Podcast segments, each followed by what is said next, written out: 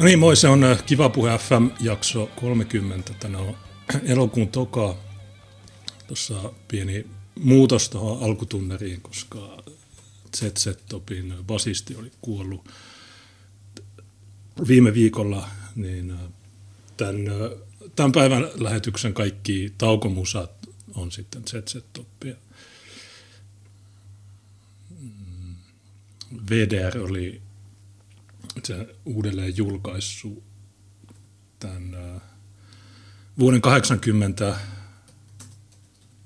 Saksassa, niin toi sama biisi löytyy myös live-versiona. Niin tosiaan, kumpi se näistä nyt on? No se on tämä vasemmalla, joka nyt kuoli tuossa pari päivää. Niin, niin Vedär on Saksan Ylen joku Länsi-Saksan osasto, niin ne tekee tämmöisiä, mitä Yle tekee, ei mitään. Tai okei, ne teki uutisen, että Dus on kuollut.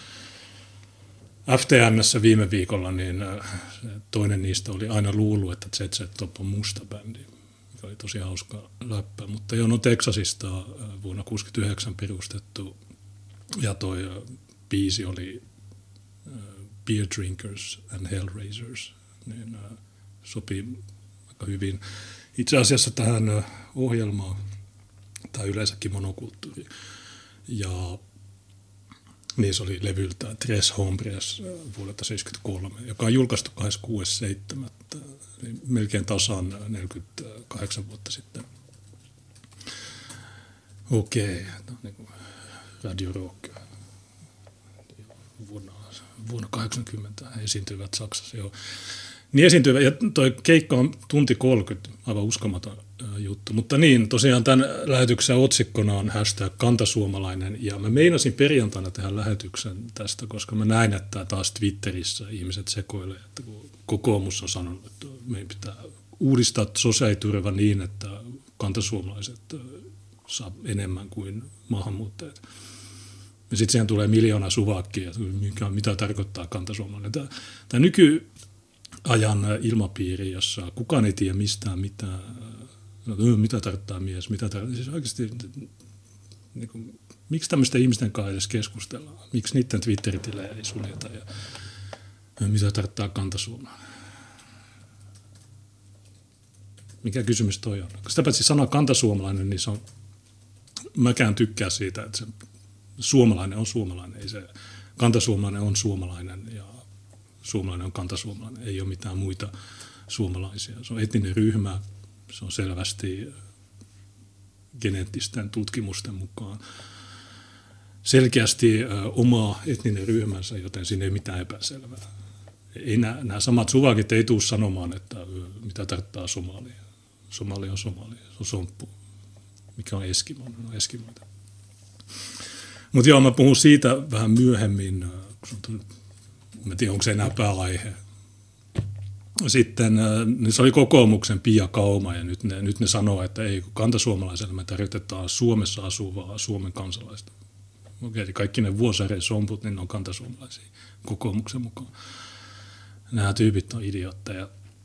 Kukaan siinä keskustelussa ei sano, paitsi ehkä Jari Leino, että kansainvälisten sopimusten mukaan se ei ole syrjintää, jos valtio harjoittaa eri toimenpiteitä kansalaisten ja ei-kansalaisten välillä. Joku oli sanonut, että no kantasuomalainen tarkoittaa sitä, joka perustuslain 54. tai jonkun pykälän mukaan voi olla presidentti. Se lukee, että syntyperäinen pääsee presidentiksi. Joo, mutta kaikki tietää, mikä on suomalainen. Kaikki jos sä käyt ulkomailla ja sä törmäät toisen suomalaisen, niin vaikka sä et sano mitään, niin sä, sä tiedät, että se on suomalainen. Se on, näin se on. Suvakin tietysti ei tiedä mitään. Ne saa kaikki niiden tiedot Yleltä ja Tumblrista ja TikTokista. Niin siellä ei kerrota näitä yksinkertaisia faktoja, mutta ne on yksinkertaisia. Mikä on suomalainen, mitä tarkoittaa suomalainen. Miksi nämä ihmiset saa äänestää, jos ne ei tiedä, mikä on suomalainen? No, nämä on, suomalaisuudesta puheen ollen, niin Sinimusta liike oli Kuopiossa ja eilen Jyväskylässä. Ne, ne sai kohtuullisen määrän kortteja. Kuopiossa oli joku antifaatakki, kävi kaataa jonkun, joku, kattokaa Tuukan Twitteristä, mitä, mitä siellä kävi. Siellä, se ei lähtenyt juokseen pakoon, se lähti pyöräilemään pakoon. ihmiset on. Jyväskylässä ilmeisesti ei ollut mitään ongelmia. Jyväskylässä oli jopa, tämän tiedän voiko mä kertoa, mutta Jyväskylässä oli kuulemma arabi, joka oli allekirjoittanut sen ja sanoi, että tämä on just sitä, Tuukka oli selittänyt, mitä, mistä on kysymys, että jotain on just sitä, mitä tarjoaa, se allekirjoitti. Niin Jyväskylän Arabi 1, Hommaforum 0, kun ne vieläkin väittelee siellä, että voinko mä allekirjoittaa. En mä, jotain, ei, kannata, ei kannata, koska muuten, koska jos me laitetaan rejät kiinni, niin seuraava hallitus avaa ne ja tätä, tässä keidaa. Öö, mitäs muuta tässä on? No, koronapassi, öö, siitä on myös kokoomus. Arttu Rintanen, liberaali eurofederalisti, niin se sanoo, että poliisin pitää tulla hakemaan ja pakkorokottaa. Niin se on aika, aika hyvää, jos miettikää, jos tilanne olisi toisinpäin ja tämän kokoomuksen varavaltuutettu, niin jos olisi persujen varavaltuutettu, niin kaikki A-studio, että okei, miksi persut haluaa pakkorokottaa. Se on EUn sääntöjen vastaista pakkorokottaminen. Ja, mutta kun se on kokoomuslainen, niin ei, se on vaan, että joo. Se on paljon muitakin. Pekka Pouta ilmeisesti kanssa haluaa pakkorokottaa ihmisiä. Mutta mä en ymmärrä sitä, että kun me ollaan nyt tilastoista nähty, että ne rokotteet, niin ne ei, ne ei toimi. Israel just julkaisi tai on aloittanut uudenlaisen tilastoinnin, jossa ne tilastoi uudet tapaukset sen mukaan, että ootko sä rokottamaton, puoliksi rokotettu vai onko sulla kaksi ää, rokotettu. Niin, niin, en mä tarkistanut, mutta ainakin sen kuvakaappauksen mukaan niin niitä uusia tapauksia oli enemmän rokotetuissa kuin ei-rokotetuissa. Niin joka tapauksessa, jos se, se on semmoinen yksinkertainen kaavio, että toimiiko rokote, jos toimii, niin silloin passi on turha, ja jos se ei toimi, niin silloin passi on turha. Että, otta, jos te haluatte ottaa sen, niin ottakaa mua. Ää, en mä ole sanomassa. Mä suosittelen, että ei oteta, mutta, mutta tosiaan kokoomus haluaa lähettää poliisit kotiin. Sä et, miten se toimii se juttu? Miten matut? Voiko matuja niin voiko ne käydä hakemaan kotoa? Okei, okay, no niin, hei Ahmed, nyt sä tulet tänne. Me rokotetaan sut tämmöisellä aineella, joka aiheuttaa enemmän ongelmia kuin se itse tauti. Miten kodittomat, miten ne löytää ne? Kun näiden pointti on, että pitää saada kaikki, koko, maailma, koko Suomi rokotetuksi, niin okei. Okay.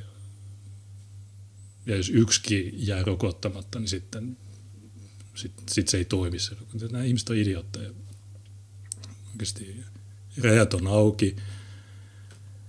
Oliko se lauantaina tuli, että Raivo repesi Silja Euroopalla. Ja sä näet, että ne on matuja. Eilen yöllä laitoin Telegramiin. Tässä on Tallink Siljan sivuilta, että pese kädet, pidä kahden metrin etäisyys laivalla ja käytä maskia, mutta ne, ne matut, niin ne tappelee silti. Niin, eikä ne, joka tapauksessa, eh, tai siis joo, mä otan sen myöhemmin tuossa. Sitten Partisanissa oli hyvä juttu, kun Iltasanomat on antisemitistinen. Ne on tehnyt pilakuvan, joka on jonkun juutalaisen mielestä antisemitistinen. Se, oli, se ja on tehnyt rikosilmoituksen ja ties mitä Ähm, mitäs tuossa muuta, niin äh, seksuaalikasvatus. No mä en jaksa siitä puhua, mutta taas Yle on viime viikolla tuputtanut, että jo lapsille pitää näyttää porimaa ja laps- päiväkodeissa pitää opettaa kaikkea. Niin mik, miksi ne, ne on no pedofiileja? Jos seksuaalisuus on spektri tai mikä, se voi olla mitä tahansa, niin äh, okei, nyt sun, oh, mä tänään kävin oikeudessa ja sitten siellä Saariston kadulla se mellakkapaikka, kun kaikki kysy Oulun mellakka. Niin mä ajan kaupungintalo ohi, niin voitteko kuvitella siinä kaupungintalossa, siinä pihassa on kolme äh, lipputankoa, on yksi Pride-lippu, yksi translippu ja yksi Pride-lippu, eli kaksi Pride-lippua, yksi translippu. Mitä vittua Oulun kaupunki Ei näin. Pari vuotta sitten joku varasti ne Mä en yllytä äh, mihinkään, mutta mun mielestä olisi hyvä, että niitä ei olisi. Mä, mä en, mä en, mä sit, tämä on mielisairasta. Ne, ne tunkee niitä satana lippuja kirkkoihin, äh, kaupungintalon. Niin se on Oulu Pride tällä viikolla. Niin, joo.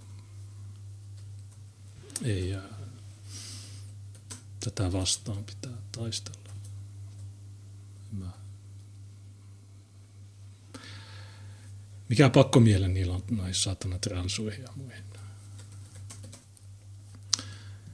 Ähm, niin, tosiaan oikeudessa oli tänä Abdul Mannan, mä olin Gabissa äh, julkaissut kolme päivää sitten tämmöisen että tämä on todella ikävä tapaus. Mannan on ollut esimerkillinen imaami ja SDP-varavaltuutettu, emmekä mitenkään olisi voineet kuvitella hänen joutuvan tällaisiin ongelmiin. Meillä ei ole tarkempaa tietoa, mihin poliisiepäilykset perustuvat, mutta imaamia voi haastatella, haastatella Oulun käräjäoikeudessa rakasti. Mutta itse asiassa niin, tämä olikin tämmöinen itse asiassa toisin, tilanne olikin toisinpäin. Ei tarvitse kuvitella, vaan nyt oli tilanne toisinpäin. Ja itse asiassa näissä lähestymiskieltojutuissa ei ole syyttäjä. Ja mä en tiedä, miten tämä juttu on mennyt. Onko tässä ollut poliisia välissä vai onko Mannan, eli tämä Oulun imaami, niin onko se, onko se itse laittanut kereoikeuteen tai sen lakimies laittanut. Tai itse asiassa sillä ei edes ollut lakimiestä, niin mä en tiedä, miten tämä juttu on mennyt. Ähm, niin, niin lähestymiskielto jutuissa, jos tässä ei lue syyttäjä vastaan joku, niin silloin se on, tuo eka nimi on se, joka hakee lähestymiskieltoa tuolle toiselle nimelle. Ja tämä Ali Amand äh, Abdul, niin tämä oli nahkatakkinen kurdi.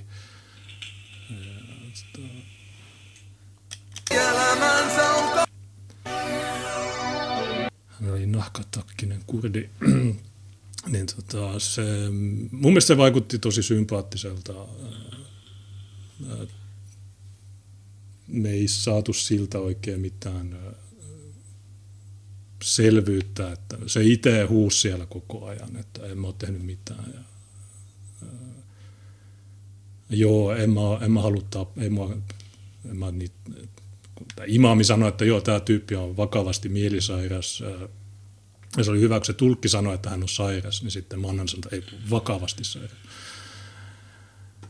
Sillä oli englannin kielen tulkki, se on kai Pakistanista tai jostain. Ja ennen sitä oikeuden tai sitä käsittelyä, niin Tiina kävi kysymässä tältä Abdul Mannanilta, että okei, ketä vastaan, tai siis onko se sun, kuka on hakenut lähestymiskieltoa, niin sanoi, että se, ja sitten se lupasi haastattelun. Mutta sitten kun se tavallaan se käsittely keskeytyi, Siinä meni, se alkoi kello yksi, tai sen piti alkaa kello yksi, se alkoi kai kymmentä yli, ja sitten sitä oli kulunut noin tunti, niin sitten se tuomari sanoi, että okei, lopetetaan tämä. Tässä on mennyt tunti ja meillä ei edetty mihinkään. Tosiaan se oli kaksi tulkkia. Yksi oli kurditulkki, toinen oli englanninkielen tulkki, ja ne ei, osa, ne ei tajunnut mistään mitään, että se, että kun se kurditulkki tulkkas, niin sitten se kurdi vaan jatkoi sitä juttua, vaikka sen olisi pitänyt antaa puheenvuoro seuraavalle. Niin sitten se tuomari sanoi, että okei, onko teillä kummallakaan mitään tuttua lakimiestä, että taas se voidaan siirtää, jos on tämän perun tämän käsittelyyn. Se oli ihan hiilenä, se huusi siellä, että hiljaa. Ja sitten se kurdille sanoi, se ele, rasistista elekieltä, mutta se on semmoista, mitä ne ymmärtää. Tosi, tosi koominen juttu. Sitä juttua oli seuraamassa, niin ja se niin kurdi kysyi tuomarit, että okei, ketä nämä tyypit on täällä. Ja tuomari kysyi, että ketä te olette, joo, mediasta.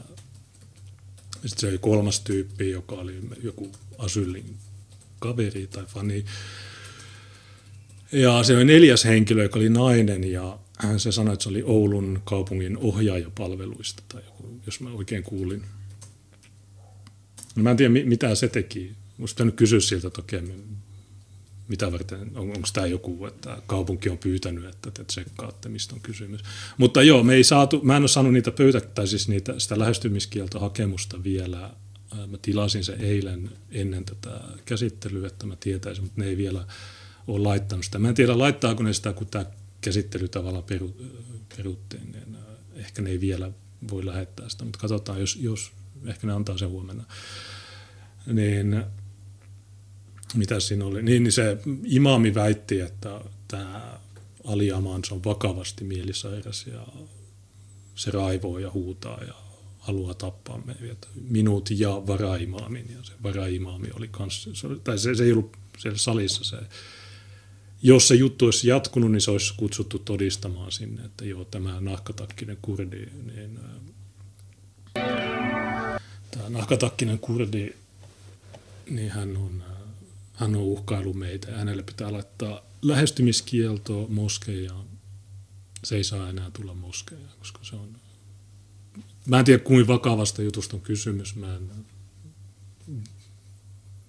Voi olla, että tämä mannan väärinkäyttää. Tota... Solmu Salminen, jos, kun siellä ei ollut ketään muuta mediaa paikalla. Jos Solmu Salminen, niin se olisi sanoa, mikä, mikä se oli se otsikko silloin, kun oli Vehko Oulun käräjäoikeudessa alkaa äh, fars tai joku tämmöinen, en muista mikä. Niin tämä olisi ollut semmoinen, koska se, se oli pelkkää älämölöä, tulkit päällekkäin ja tuomari hiljaa ja sitten ei tullut mitään. Ja se juttu oli tätä paskaa. Se tuomari olisi voinut sanoa sille kurdille, että okei, kun se kurdikin sanoo, että ö, mä, kurdin kieltä ei voi puhelin tulkata, mun pitää nähdä se ilmeisesti mä en tiedä, miten tämä juttu toimii. Ilmeisesti ne, ne ei voi käyttää puhelinta, jos ne ei näe sitä ihmistä heiluttelemassa käsiä. Niin, niin ehkä se tuomari olisi voinut sanoa, että no okei, sä selvästi ymmärrät myös englantia, niin voidaanko me hoitaa tämä englanniksi. Mutta niin, okei, niin kuvitellaan, kun lähestymiskieltoa tai lähestymiskielon saadakseen, niin kyllä siinä pitää olla aika paljon juttuja, että sä saa sitä ihan randomilla niin jos tämä juttu olisi edennyt, niin olisiko se lähestymiskielto määrätty. Tällä hetkellä se ilmeisesti menee niin, että aina kun tämä nahkatakkinen kurdi tulee sinne moskejaan, niin Abdul Mannan soittaa Polpolle ja Polpo sitten vie sen pois. Niin se ei, siltä viedään sen ihmisoikeudet, se, se uskonnonvapaus.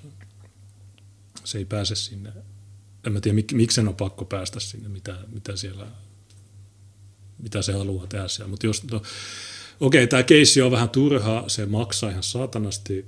Esimerkiksi tänään kaksi tulkkia, varmaan molemmat laskuttaa puolitoista tuntia tuosta. Ei ollut lakimiehiä, ne ei laskuta. Oli se tuomari ja sitten se kirjanpitäjä tai pöytäkirjan sihteeri.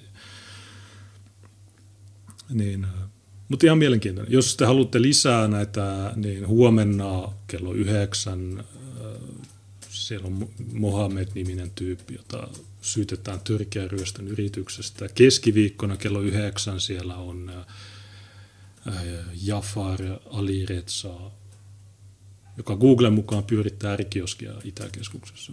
En tiedä, onko se sama tyyppi, niin sitä epäillään tai syytetään törkeästä raiskauksesta ja niin edelleen. Niin niitä on aika paljon ja näitä juttuja.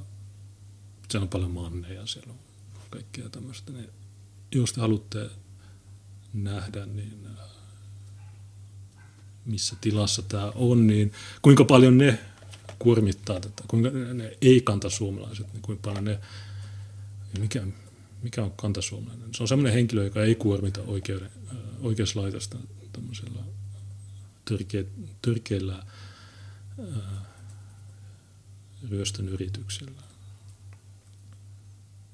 Tämä on siellä niitäkin. Tänäänkin oli yksi suomalainen ryöstöstä syytetty no, niitä apteekkityyppejä ja niin edelleen. Mutta sitten joo, sitten oli kans tämä, tai itse asiassa mä voin näyttää lyhyesti, että minkälainen se nahkatakkinen. Se vähän pätkäsee, mutta mä katon, että jos mä saan ladattua tuossa illan aikana ton öö, muistikortilta pätkimättömän version. Niin mitäs tässä on? Niin se on tämä tyyppi. Tämä oli just heti kun poistuttiin salista, niin mä laitan Mä olisin voinut laittaa kameran vähän aikaisemmin päälle. Mä, mä juoksin tämän perässä ja sanoin, että hei, onko se selittää, että mistä on kysymys. Mutta se ei oikein halunnut puhua. Niin tämän, mä laitan Odysseihin sitten tänne. Sen pätkimättömän versio. Hän tulee vastaan, ei mitään ilmeillä. Niin, niin Toi on hyvä juttu. Siinä on myös se Mannan jossain vaiheessa. Se kävelee ohi tuosta. Eikö se ei tässä?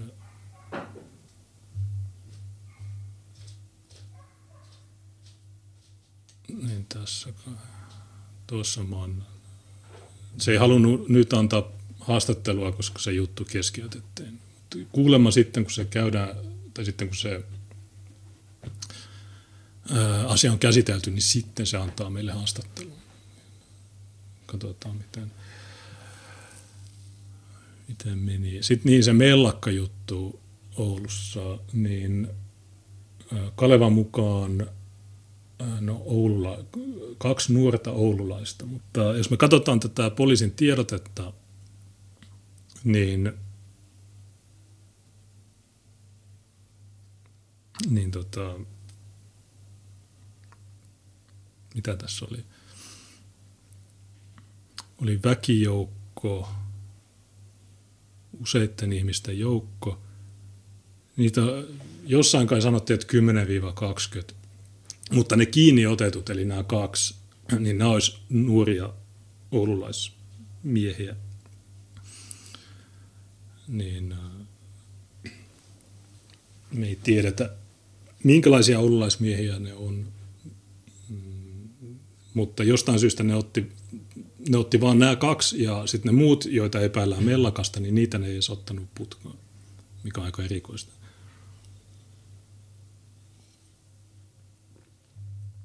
En mä tiedä, ottiko niiden tiedot ylös. Tai, ja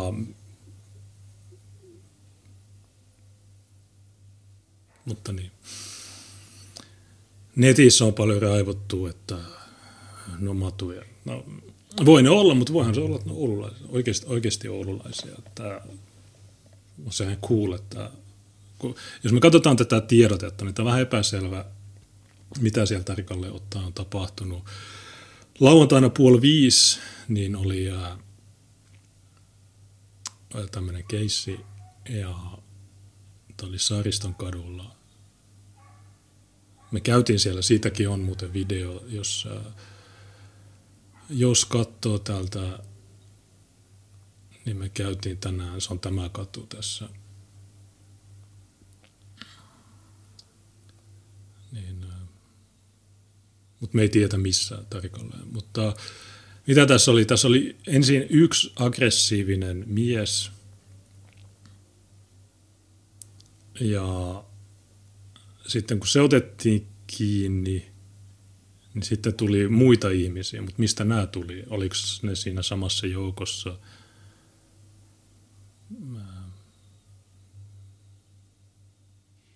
Niin. Ja tässä myös ähm, epäillään äh, julkisesta rikokseen kehottamisesta tai joku tämmöinen tässä sanotaan, että väkivaltainen vastustaminen, mellakkain iskoittelu. Mutta lisäksi niin ne on laittanut sinne, että, että julkinen rikokseen tai joku rikokseen kehottaminen, niin ei saa tehdä. Niin me ei tiedetä. Ja en mä oikein niin kuin, tiedä, että mitä tästä pitäisi ajatella. Että miksi poliisi ei voi selkeästi kertoa, mistä on kysymys? Kun nyt sulla on taas se vammainen ulina, että onko ne matuja vai eikö ne Miksi ne voi sanoa? Kansalainen soitti niillä ja ainoa vastaus, mikä ne sai, oli, että ne uhkaukset poliisia kohtaan, niin ne esitettiin suomen kielellä. Niin, äh, mitä se tarkoittaa? Joo, mä tapaan sut, äh, huorea, sun suku on huorea. Niin, äh, joo, se. Mutta katsotaan, ne on jo vapautettu ne kaksi kiinni otettua, joten ainoa tapa saada selvyys tähän on seurata ja odottaa, että tulee se oikeudenkäynti tästä. Se voi tulla nopeasti tai sitten se voi tulla vuoden päästä, kahden vuoden päästä. Niin, joo. Suvakit on paljon puhunut siitä, että jo vuonna 90 kyllä suomalaisetkin. Vuonna 90 samalla paikalla oli äh, kristalliyö ja siinä oli nuoria, jotka mellakoi. Mutta hei, mä pistän paremmaksi, mikä vuonna 90. Mulla on tässä sata vuotta sitten kauhunpäivä Oulussa. Niin tässä, oh, tässä on kapina. Tämä on, ihan, tämä on pyörinyt Twitterissä. Oulun linnan vangit tekivät kapinan kuolemaan tuomitun mustalaisen johdolla. Vartiopäällikkö murhattiin, linnan asevarasto ryöstettiin ja humaltunut vankijoukko piti Oulun kaupunkia kauhun vallassa koko päivän. en tiedä, onko tämä Kaleva, mutta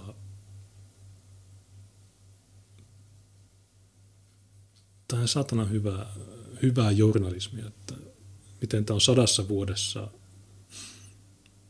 tai yli, niin kuin, tässä on eräänä aurinkoisena kesäpäivä aamuna satakunta vuotta sitten heräsi Oulun linnan vartiopää, niin eli sata vuotta niin kuin tästä artikkelista, ja tämä artikkeli on aika vanha. Heräsi Oulun linnan vartiopäällikkö ovelta kuuluvaan kolinaan. Luulen jonkun vartioista tulleen hakemaan avaimia, hän sanoi puoleksi unenpöppörössä. Avaimet ovat siellä kaapissa oikealla puolen ylhäällä. Samalla tempaisti ovi auki ja villin näköinen mustalainen hyökkäsi raudat jaloissa huoneeseen. Niin tässä heti tiedetään, se ei tarvitse arvata, että onko se manne, onko se matu. Eikö tässä on villin näköinen mustalainen hyökkäsi. Ja tämä on satana hyvä. Näin tämmöistä uutisointia pitäisi olla. Mä kokonaan tätä lue.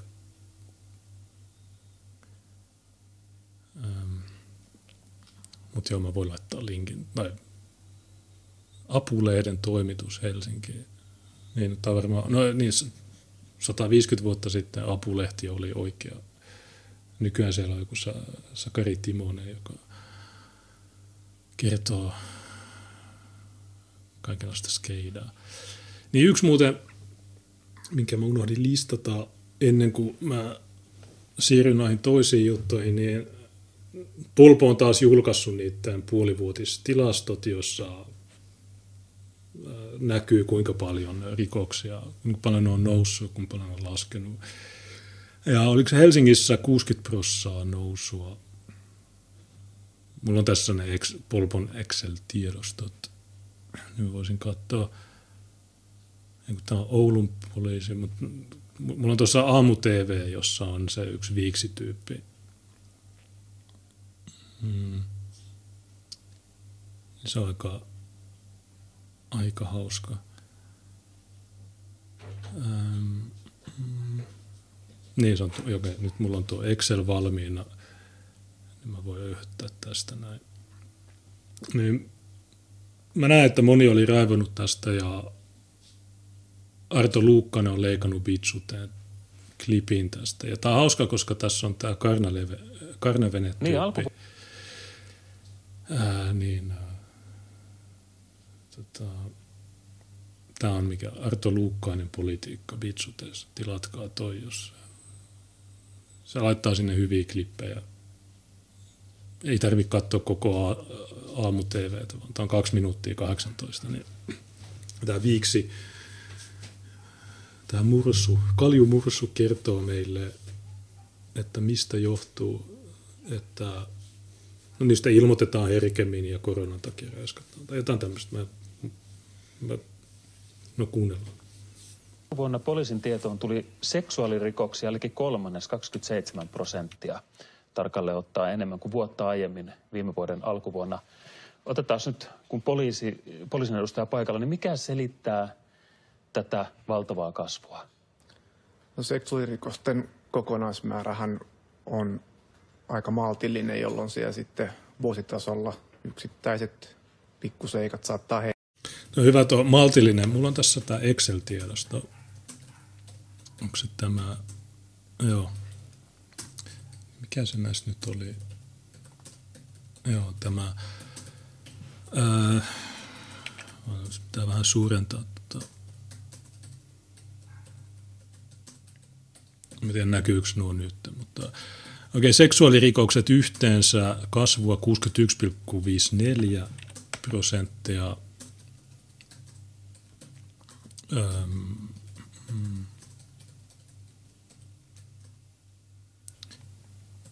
Raiskausrikokset plus 38 prosenttia, seksuaalinen ahdistelu plus 196 prosenttia, rikokset, joissa rikoksesta epäilty on tiedossa plus 640 prosenttia. Tämä on tämän tyypin mielestä on maltillista. Mä en tiedä, miksi tämä ärsyttää tämä, niin kuin tämä, tämä, että sulla on Ylen tyyppi, karnavene-tyyppi, tai se on käänteinen karnavene, kun se Riku Rantalo on se karnavene-tyyppi, ja sitten toi on se, joka haastatteli karnavene-tyyppiä. Eli käänteinen, mutta se vaan istuu siinä ja ei kyseenalaista mitään. Tuolla on tietysti yksi pointti tällä, tällä, no tällä kytällä, mutta, mutta joo. Heilauttaa sitä kokonaisuutta, mutta kokonaisuutena tarkastellen siellä voi selittävinä tekijöinä olla ilmoituskynnyksen aleneminen.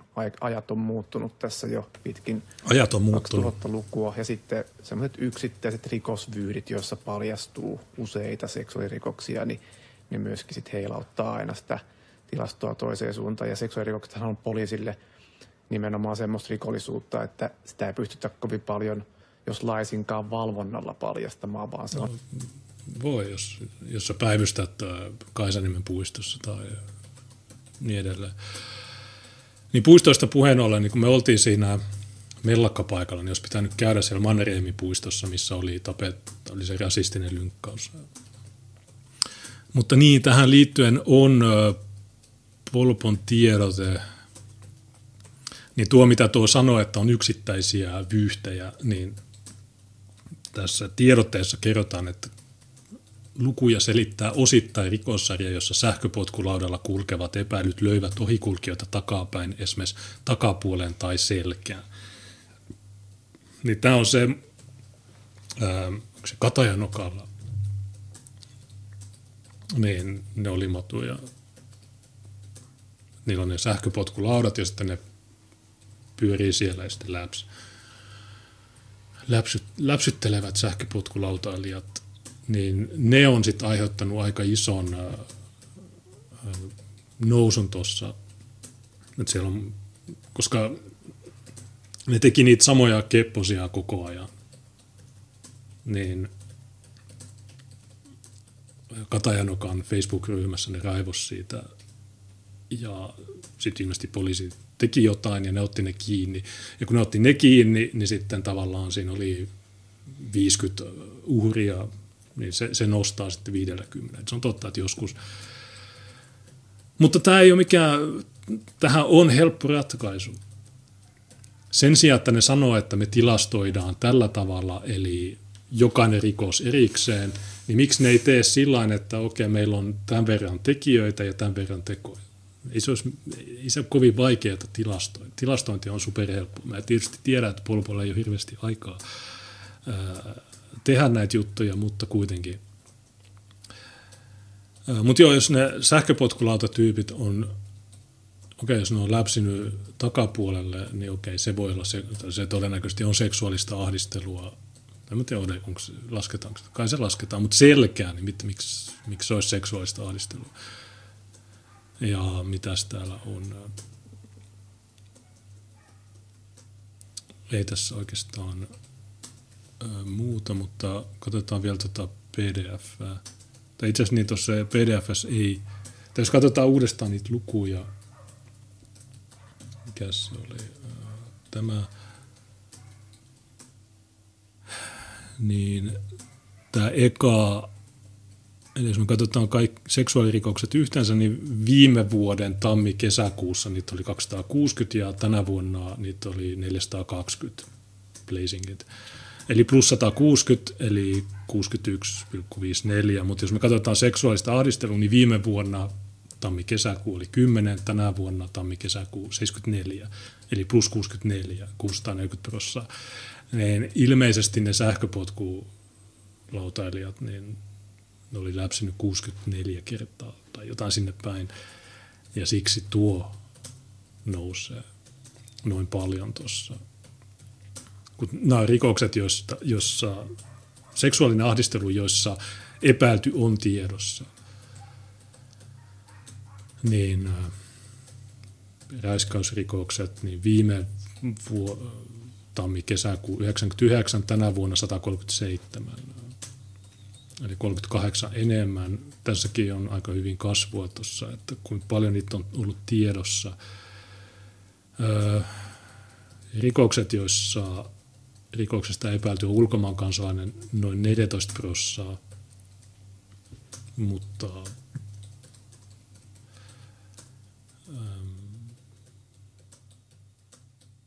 eikö siis plus 14 prosenttia, niin, tai plus 14 prosenttia. Niin, äh, mutta ulkomaan kansalainen, niin se, se vaan tarkoittaa, että sulle ei vielä myönnetty Suomen passia. Okei, niin jatketaan tätä jäbää. 50 on aina niistä ilmoituksista kiinni ja sitten siellä on sitä piilorikollisuutta, mikä paljastuu muun rikollisuuden selvittämisen yhteydessä. Ihmetellään vähän vielä tota Helsingin. Räiskaukset tai seksuaalirikokset on piilorikollisuutta, joka paljastuu muun rikollisuuden yhteydessä. Yleensä ne sanoo tämän huumausainerikoksista, että huumausainerikollisuus, se on paljon piilorikollisuutta ja se paljastuu sitten esimerkiksi joku kasvattaa kannabista ja sitten jostain toisesta syystä sille tehdään kotietsintää ja sitten huom, polpo huomaa, että ai sulla on pilveä tällä pilveä, pilveä ja sitten ne, ne vie ne ja polttaa ne itse. Niin, mutta jostain syystä nyt tämä sanoo tämän saman litanian, että seksuaalirikollisuus on semmoinen piilo, semmoista piilorikollisuutta, joka paljastuu muiden, miten, miten –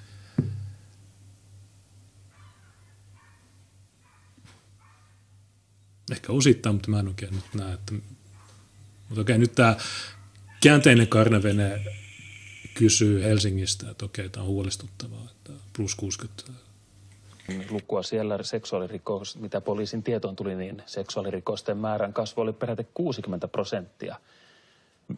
Onko tässä nyt jotain yksittäisiä tekijöitä, mikä tätä selittää? No nämä on just hyviä esimerkkejä siitä, että yksittäisillä paikkakunnilla, toki siis Helsinki on poliisin toimialueena tavattoman iso. Ja täällä on yksittäisellä paikkakunnalla niin puolen miljoonan. Jos lasketaan Espoo ja Vantaa, niin 1,2 miljoonaa yksittäisiä. Sitä. Ei se, mutta sitten se itsekin, se ensin sanoo sen ja sitten se hokaa, että ei kun, ei kun niin, mä en voi käyttää tätä argumenttia, koska Helsinki on ehkä vähän liian iso kaupunki. Okei, jos sulla on joku, joku minikylä jossain ja siellä ei joku räiskaa viisi kertaa niin, ja edellisenä vuonna räiskas nolla kertaa, niin se tekee nollasta viiteen, niin se on ää, massiivinen kasvu. Niin joo. Mä en ole katsonut kaikkia kaupunkeja, mä en oikeastaan edes mä en hirveästi enää jaksa kiinnostaa nämä tilastot. En ole katsonut Oulun tilastot, tai on mulla itse asiassa ne Oulun tilastot on täällä. Voidaan vilkasta niitä. Onko se tämä? Joo. Ne, niin ne tekee aina kaksi erillistä pdf mä en ymmärrä miksi. Tai siis Excel-tiedostoa. Toiseen ne laittaa rikokset ja sitten toiseen ne laittaa ulkomaan kansalaisten osuudet. En oikein ymmärrä miksi. Miksi ne näin tekee, mutta ää, ne voisi tehdä paljon paremmin nämä –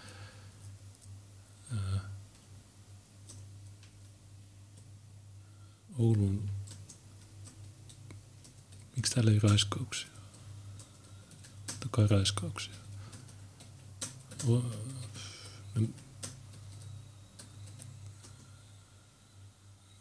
Helsinki, Helsinki, Helsinki. Ei, mulla ei sitä auki. No, ihan sama sille väliä. Kattokaa itse poliisi.fi ja selatkaa sieltä ne tiedotteet. Sieltä löytyy. Tilanne on todella huono. Tuolla on paljon semmoisia, jotka ei jää koskaan kiinni ja niin edelleen. Ja tässä ei edes puhu sitä matuaspektista ollenkaan, mikä Yle huomioon ottaen niin ei ole ullatus. Tuossa muuten aamu TV sanotaan, että ZZ Top yhtyeen basisti Dusty Hill on kuollut. Toi, toi oli Yleen juttu verrattuna siihen Saksan TV, ne uudelleen julkaisi vuoden 80 konsertin Rockpalastissa. Paljon ihmisiä, mikä tietysti tarkoittaa myöskin sitä, että, että sit myöskin rikollisuuden määrä on semmoisessa paikassa ilman muuta suurempi. Mutta siellä sitten juuri ne yksittäiset asiat heilauttaa myöskin sitä tilastoa sitten sinne rankempaan suuntaan, että jos siellä pystytään paljastamaan semmoista piilorikollisuutta, johon sisältyy myös seksuaalirikoksia, tai sitten paljastuu näitä yksittäisiä tekokokonaisuuksia, niin nämä Niin joo, se piilorikollisuudelle se tarkoittaa näitä pedofiileja, jotka lataa alaston kuvia ja joo, niin silloin, tai sitten se, mikä se tyyppi, Sasu Haapanen Turussa, pormestari, Turun pormestari ehdokas tai pormestari, niin se, sen juttu paljastui, kun oli joku kansainvälinen operaatio, joka johti tämän tyypin koneelle. Niin se sitten oli, joo se oli, okei okay, nyt mä tajun mitä tämä tarkoittaa sillä. Mutta mun mielestä se, meidän pitäisi puhua katujen turvallisuudesta. Tämä sanoa, että jo, tai kohtaa sanoa, että silloin kun ihmiset liikkuu, niin silloin tapahtuu räyskauksia. No, en mä nyt niin sanoisi. Se riippuu, että minkälaisista ihmisistä puhutaan. Onko ne ihmisiä vai onko ne matuja. Sitten näkyy siellä tilastoissakin tällä tavalla ja se prosenttiluku kannattaa aina suhteuttaa siihen tekojen kokonaismäärään. että jos se määrä on se, mitä nyt seksuaalirikosten lukumäärä nyt on, mitä poliisin tietoa tulee, niin siellä ilman muuta sitten tämmöiset yksittäiset rikosvyhdit saattaakin heilauttaa sitä prosenttiosuutta hyvin suureksi, mutta et olennaista on joka tapauksessa se, että rikoksia paljastuu, kun tämä on kuitenkin hyvin pitkälle poliisin näkökulmasta piilorikollisuutta, mitä seksuaalirikoksiin tulee. Joo. Normaalissa maassa niin poliisi tilastoisi kunnolla, että okei, tässä on tässä on puskaräiskaus, tässä on joukkoräiskaus, tässä on maturäiskaus, tässä on tilastointi olisi paljon parempaa. Sen pystyy jo, jollain tavalla tekemään, kun käyttää tilastokeskuksen työkalua ja sieltä kokeilee syntyperää ja kansalaisuutta tai kieltä ja niin edelleen. Siellä pystyy, mutta ne, ne ei ole reaaliaikaisia tilastoja. Ja silloin kun sä tuot ne, niin sitten suvakit sanoo, että niin, noin viime vuoden tilastoja niin tämä on vähän, tämä ei oikein johda mihinkään, tämä tilastoilla vänkääminen. Me tiedetään, että ne on matuja ja ne räiskaa. Ja ne aiheuttaa sitä turvattomuutta. Koska okei, okay, sulla on joku pedofili, joka lataa lapsipornoa. Okei, okay, se on ihan vitu ärsyttävää ja se tyyppi pitäisi... Ähm, no mä tiedän, mä haluan kehottaa rikoksia, mutta kuitenkin niin, niin, niin, niillä on käänteinen hashtag oikeus elää, jos näin voidaan sanoa. Mutta ne ei aiheuta kaduilla turvattomuutta. Nehän tuossa PT-mediassakin oli, että Rinkebyn ainoa ruotsalainen, niin siltä löytyi miljoonia lapsipornovideoita VHS-kaseteilla. 80-luvulta lähtien ja se vasta nyt jäi kiinni. PT-mediassa oli juttu tästä niin pari viikkoa sitten. Niin se oli Rinkeby viimeinen ruotsalainen.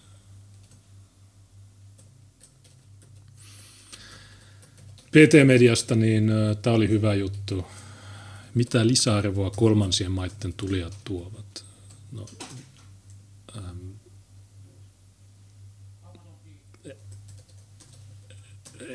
ei, ei, en mä keksi. Mutta tässä PT-media kertoo, että ähm, Virossa asuvan on hyvin harvinaista tavata kolmansien maiden tulijoita. Et erilaisissa töissä olevia afrikkalaisia tapasin kolmen vuoden aikana kaksi. Toinen työskenteli Nömmessä erässä kaupassa ja toinen oli huoltoasemalla siivoojana. Näinä vuosina en tavannut lähiöissä yhtä ainoa arabia. Ensimmäinen ja ainoa, jonka tapasi, oli Viru-hotelli Aulapaarissa. Hän puhui kaveriensa kanssa ruotsia. Ja juhannuksena selvisi, että he olivat uussuomalaisia turisteja, jotka olivat tulleet pyröstäilemään Helsingistä Tallinnaan halpojen hintojen perässä. Ja ero Suomeen ja Ruotsia on niin merkittävä, että sitä on vaikea ylipäätään kuvata. Kun sitten matkaa Virosta Suomeen, niin laivalla Tallinnasta Helsinkiin saattaa nähdä enempi kehitysmaista tulleita tulijoita kuin vuoden aikana Tallinnassa. Ja mitäs tässä No en mä koko, käykää itse lukemassa tämä,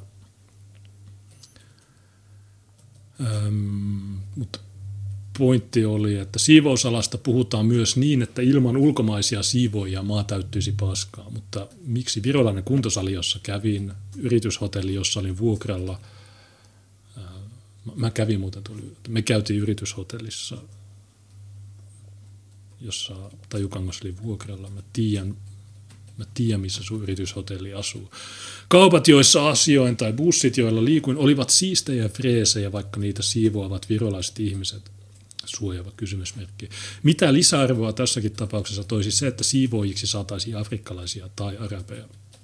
Bussit kulkevat ajallaan, taksit ajavat täsmätarkkuudella siihen osoitteeseen, mihin haluan, ja siivoajat pitävät paikat puhtaina.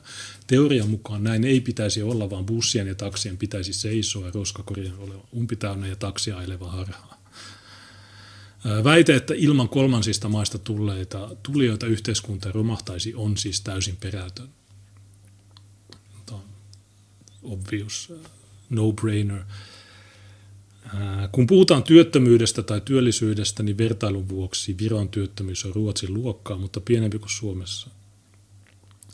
Kolmansista maista tulleiden henkilöiden määrä ei vaikuta millään tavalla Viron työttömyyslukuihin.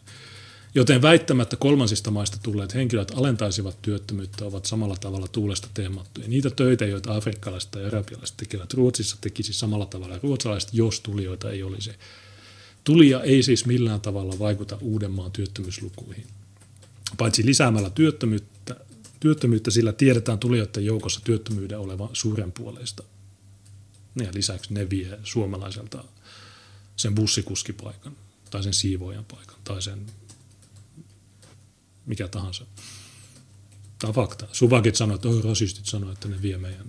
No koittakaa päättää, että onko ne sossuasiakkaat vai viekö ne työpaikat. Ne molemmat, molemmat voi olla samaan aikaan, ää, ei ne ole poissulkevia juttuja. 80 prosenttia matuista imee sossu tukia ja sitten muutama ajaa bussia ja niillä on 18 lasta, niin se on plus sitten se suomalainen. Jo 2010 tilastokeskus oli tehnyt todella hyvän artikkelin, että ulkomaalainen työväki murentaa veropohjaa tai jotain tämmöistä. Ja siihen aikaan Suomessa oli 32 000 niin sanottua lähetettyä työntekijää, eli virolaisia, puolalaisia ja tämmöisiä valtialaisia. Niin niitä oli 32 000 ja pelkästään niiden takia, niin oliko se miljardi, joka katosi veropohjasta, koska sen lisäksi, että ne vie sen työpaikan suomalaiselta, jolloin suomalaiselle pitää maksaa työttömyysrahaa, niin äh, niille, tai ne ei maksa veroja Suomeen, koska EU kaksoisverotuspykälä tai direktiivi, eli niiden, jos ne on puoli vuotta Suomessa, niin silloin EU-sääntöjen mukaan ne maksaa verot lähtömaahan, eli Viro. Mutta kuka valvoo sitä, ei kukaan mutta ainakaan Suomeen ei maksa niitä veroja. Ja niin se, se mureen, vuonna 2010 tai jotain sinne päin, niin se tilastokeskus totesi, että veropohja murenee. Mä oon, käynyt, mä oon toistanut tätä miljoona kertaa, mutta toistetaan vielä. Ja jos sulla on somali, joka ajaa bussia, niin mitä sitten se... Suvakit sanoi, että nämä työt ei kelpaa suomalaisille. No, kyllä ne kelpaisi, jos ensinnäkin, jos, jos ei tulisi tämmöisiä epämääräisiä halpatyöntekijöitä. Kun nyt Oulussakin näkee paljon, mä olin Kuopiossa viime viikolla, mä näin sielläkin mustan bussikuskin. Tänään mä olin Oulun keskustassa, niin mä näin sielläkin paljon, mä muistan, mä tiedän, kymmenen vuotta sitten, tai ehkä viisi vuotta, niin silloinkaan ei ollut yhtään, kaikki oli oululaisia kuskeja. Niin väittääkö nyt joku, että no ei ne, ei ne halua tulla? No. Ja kun tämä on tämä kokoomuksen, tai siis suvakkien, ei pelkästään kokoomuksen juttu, että joo, me tuodaan näitä, niin miettikää se summa rahaa, joka me käytetään siihen, että me maksetaan niiden sossurahat, että suomalaiset on työttöminä ja kaikki nämä rahat. Sen sijaan, että ne vaan päättäisi vaan nostaa niitä palkkoja sen verran, että suomalaiset menee niihin hakemaan niihin töihin. Se, okei, sun pitää maksaa enemmän työntekijälle. Joo, mutta se tulee paljon halvemmaksi kuin ylläpitää tätä sossuporukkaa Somaliasta ja ties mistä. Tämä on itsestäänselvä juttu. Mutta missään TV-väittelyssä kukaan ei koskaan tajua sanoa tätä, että kokoomus, persut, niin no, niin, mutta meidän pitää, joo, ei, meidän, keskust, meidän pitää tuoda lisää. Miksi? Miksi me ei voida vaan yksinkertaisesti laittaa rajoja kiinni, nostaa palkkoja, koska just nämä matalan ää, osaamisen työpaikat, niin ne on just semmoisia, mitä kansa tarvitsee. Että, että sä voi kaikille sanoa, että okei, opettelee koodaamaan, vaan se on hyvä, että olisi just tämmöisiä, että kuka tahansa voi ruveta taksikuskiksi, kuka tahansa voi ruveta bussikuskiksi, niin mutta jos ne paikat täytetään matuilla, lisäksi valtio maksaa palkkatukea, niin sekin se, niin kuin se plus se 18-lapsinen somalikuski, niin sen lapset vie paikkoja koulusta, ne aiheuttaa rauhattomuutta, kaikki niiden neuvolakäynnit, niiden terveydenhuolto, niin se, se on se bussikuskin palkka, niin se ei, se ei jo hän maksaa veroja. Joo, ei, varmasti maksaa, mutta ei riittävästi, jotta se elättäisi ne 18. Tiedän, että suvakit on, mutta ei kaikilla ole 18. No ei niin, mutta kaikki normaalit ihmiset ymmärtää silloin, kun mä käytän tämmöisiä kielikuvia. Mitäs muuta tässä PT-median jutussa oli? Kun puhutaan talouskasvusta, päästään ytimeen. Kolmansista maista tulleet tulijat eivät ole vaikuttaneet Viron talouskasvuun millään tavalla. Tästä huolimatta Viro on Euroopan kovin talouskasvaja – Maassa rakennetaan ja uudistetaan infraa enemmän kuin missään toisessa EU-maassa. Yrityksiä syntyy ja Viro on ylipäätään noussut itsenäistyttynä 90-luvun alusta enemmän kuin mikään muu toinen Euroopan maa. Mikä toinen maa on noussut alle 30 vuodessa maailman huipulle? Paitsi tietenkin Suomi. Vanhasta neuvostovirosta on noussut maailman kovimpiin kuuluva teknologiayhteiskunta, kun vertailun vuoksi yksikään Afrikan maa ei ole itsenäisyytensä jälkeen saavuttanut yhtään mitään. Näin ollen on aivan selvää, että kolmansien maiden tulijat eivät millään tavalla tuo lisäarvoa niille maille, joihin tulijat haluavat tulla. Jos Viro olisi saanut 2000-luvun alussa asukasmäärään suhteutettuna samanlaisen mällin kehitysmaiden tulijoita kuin Ruotsi, olisi aivan varmaa, että Viro ei olisi nyt siinä pisteessä kuin se on. Ja se on itsestään selvää. Jos Viron pitäisi sen sijaan, että ne voi keskittyä siihen oman maan kehittämiseen, niin jos nyt pitäisi elättää jotain sossuporukkaa ja sitten tutkia niiden raiskaukset ja tutkia niiden ryöstöt ja pahoinpitelyt ja murhat, niin ei, ei ne olisi päässyt tuohon pisteeseen. Se on itsestään selvä. Täällä on disclaimer, juttu julkaistu aikaisemmin 2018 ja sitä on vähän muokattu tähän päivään. Tämä oli todella hyvää. Just sitä, mitä me tarvitaan. Tämmöisiä artikkeleita. Nä, näiden pitäisi olla, Hesarissa pitäisi olla tämä Yle, Ylen asiantuntija Tajukangas, maahanmuuton asian, erityisasiantuntija. Voitko kertoa, että kannattaako, onko maahanmuutto kannattavaa? Tajukangas, ei todella, todellakaan ei ole. Mä en, mä en saa matkia sen. Ollettikin, että jotkut maahanmuuttajat ovat hyviä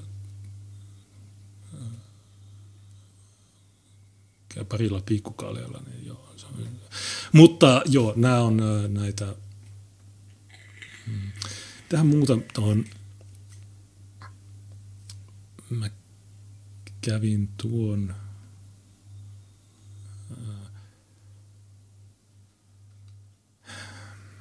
Hmm. No pitäisikö mä ottaa tuo, jos mä, mulla on manifesti lyijykynällä. Annan, okay. no, otetaan toi, mikä se oli tää,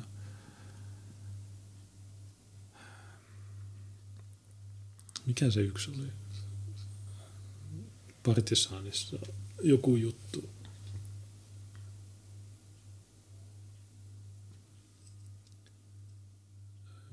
Tuossa on tuo kantasuomalainen.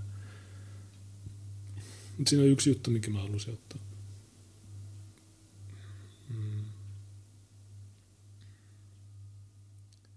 Mä nyt muistan.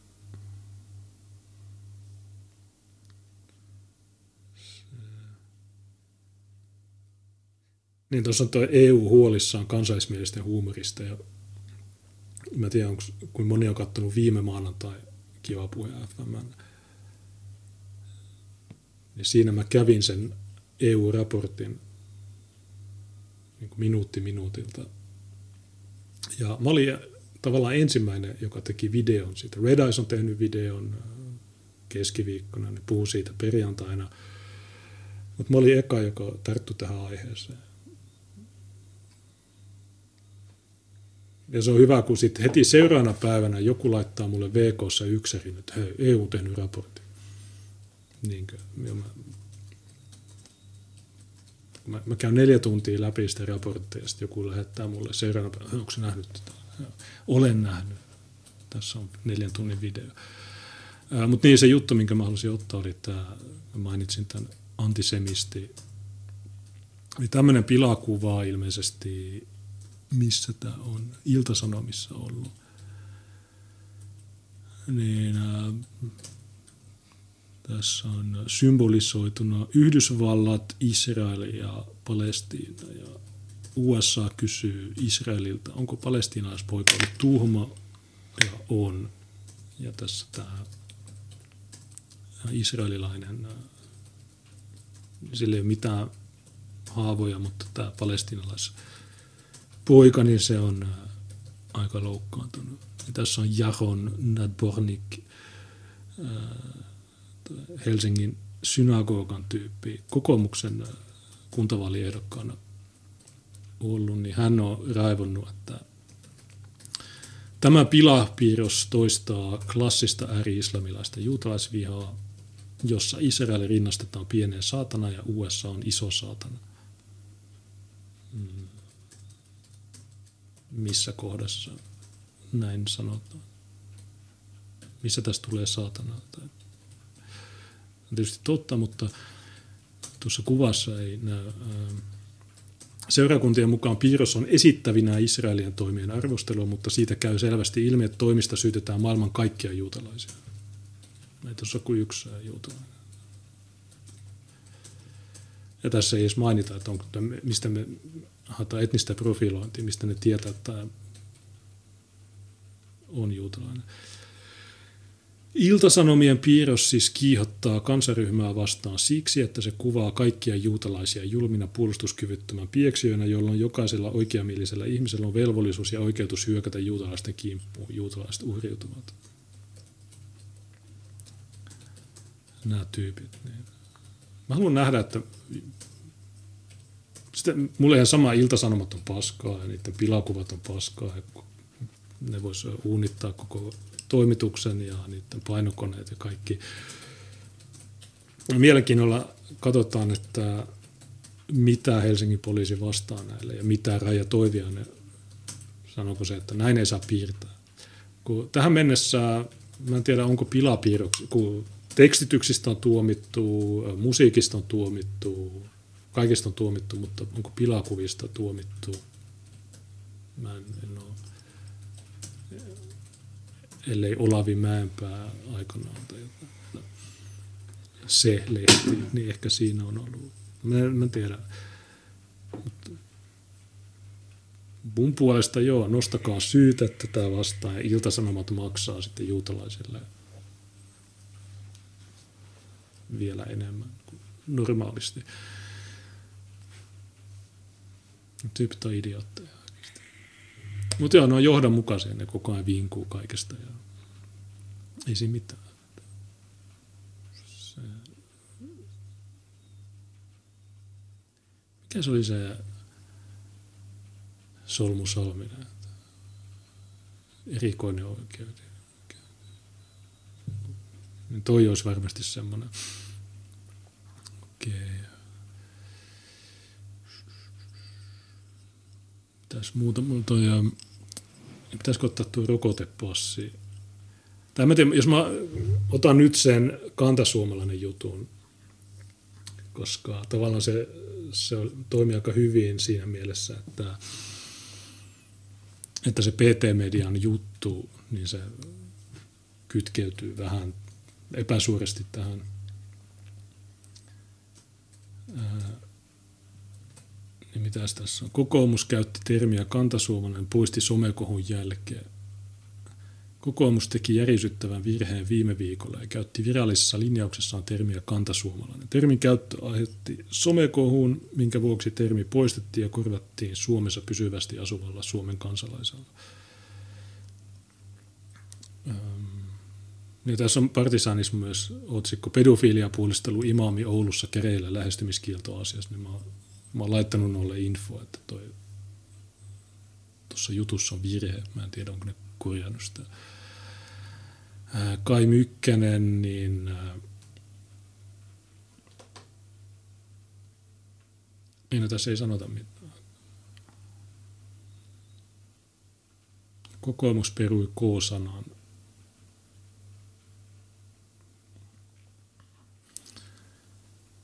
Okay, Pia Kauma, kotouttamisohjelmassamme on käytetty sanaa kantasuomalainen. Olemme täsmentäneet termin tarkoittamaan Suomessa pysyvästi asuvaa Suomen kansalaista virheellisten tulkintojen välttämiseksi. Pahoittelumme.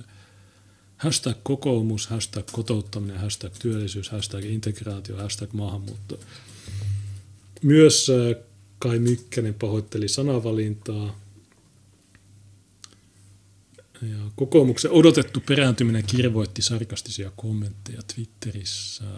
Pysyvästi ulkomailla asuva kantasuomalainen ei siis ole kantasuomalainen, mutta Suomessa pysyvästi asuva kansalaisuudensa somali on asia harvinaisen selvä. Kun vihervasemmisto käskee hypätä, niin hashtag kokoomus hyppää. Teidän puolue on kyllä harvinaisen munaton. 2015 Suomeen saapui 32 000 turvapaikanhakijaa, joista siis kantasuomalaisia on 21 000 käsitteiden sanojen täydellinen uudelleenmäärittely on aikamme syöpä. Wikipedian mukaan kantasuomalainen voi tarkoittaa kielitieteessä Itämeren suomalaista kantakansaa, josta polveutuvat muun muassa suomalaiset, karjalaiset ja virolaiset, Suomalaisia edellä mainitusta ryhmästä polveutuvana etnisenä ryhmänä. Suomen kantaväestö, jonka muodostaa pääosin edellä mainittu etninen ryhmä maahanmuuttajien vastakohtana. Öö, niin on nämä termit on tavallaan aika lailla yhdentekeviä. Tässä on ilmeisesti se kokoomuksen ohjelma. Mua, mua kiinnostaa sen sijaan, että nämä, nämä tyypit ulisee, että mikä on kantas. Se, se on kaikki Dimitri Kurbanovit ja tämmöiset sanomasta. Olenko minä kantasuomalainen? Olenko minä? Et ole. Sä oot juutalainen ryssää, me pois. Mutta sitten sulla on mikä, Ivan Puopolo sanoi, että minä en ole kantasuomalainen. Sitten sulla on Alan Saletsade, joka sanoi, että miksi minä en ole. Sä joko oot tai sä et oo. Se, se ei ole mikään kissa ja koira. No tämä koira ei ole kissa. Okei, okay, deal with, get over it. Paljon merkittävämpää kuin se ulina siitä niistä sanoista, niin on se itse kokoomuksen ehdotus. Ja tämä on kotouttamisen edistämistä niin tässä on lyhennetään prosessit murto-osaan nykyisestä, kuten Norjassa. Ja miten tämä edistää kotouttamista? Että prosesseilla tarkoittaa sitä turvapaikanhakuprosessia. Että kun se matu tulee, kävelee tornioon, niin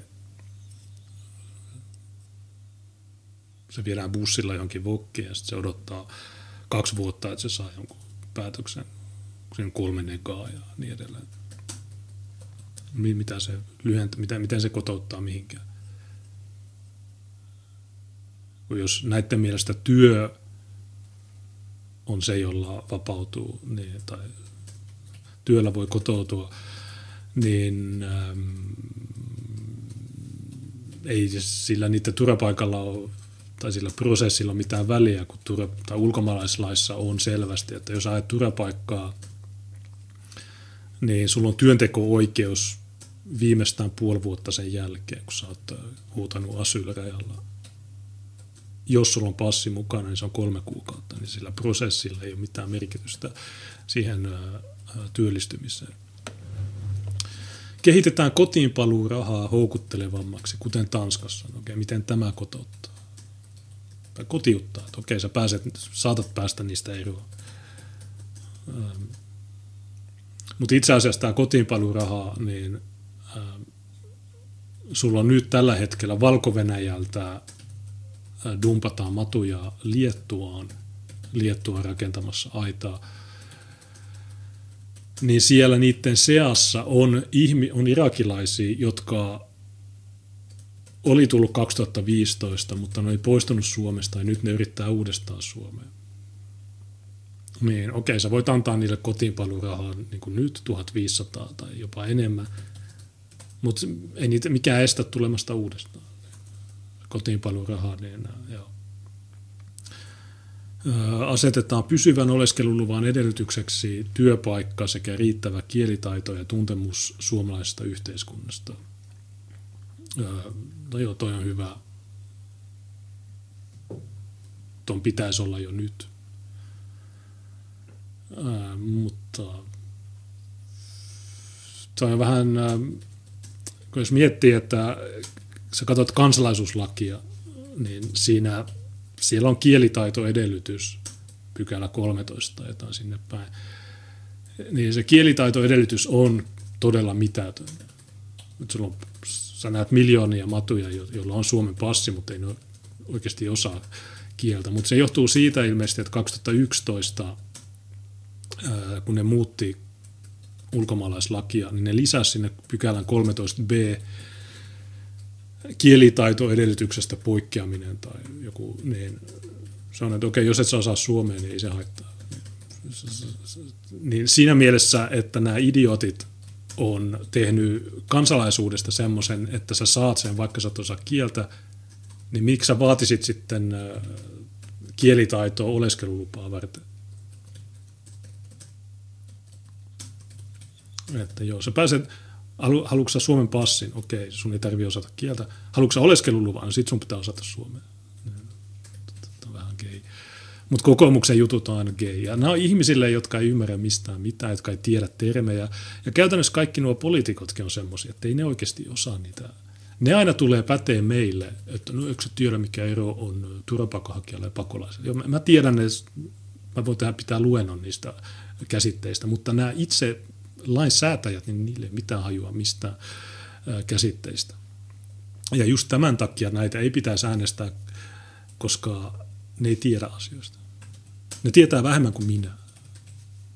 Random sohva niin mä tiedän enemmän kuin nämä, jotka valitaan tuonne. Annetaan oikeus täysiin sosiaalitukiin vain työn tai pysyvän oleskeluluvan perusteella. No, no jos sulla on se työpaikka, niin miksi sun pitäisi saada sosiaalitukea?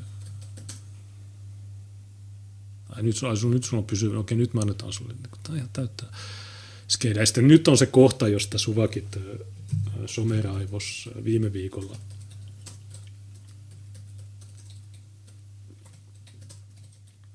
Eriytetään maahanmuuttajien ja kantasuomalaisten sosiaaliturva, kuten hallitus esitti 2016, mutta sidotaan se koulutukseen, kielitaitoon ja riittävään tuntemukseen suomalaisesta yhteiskunnasta.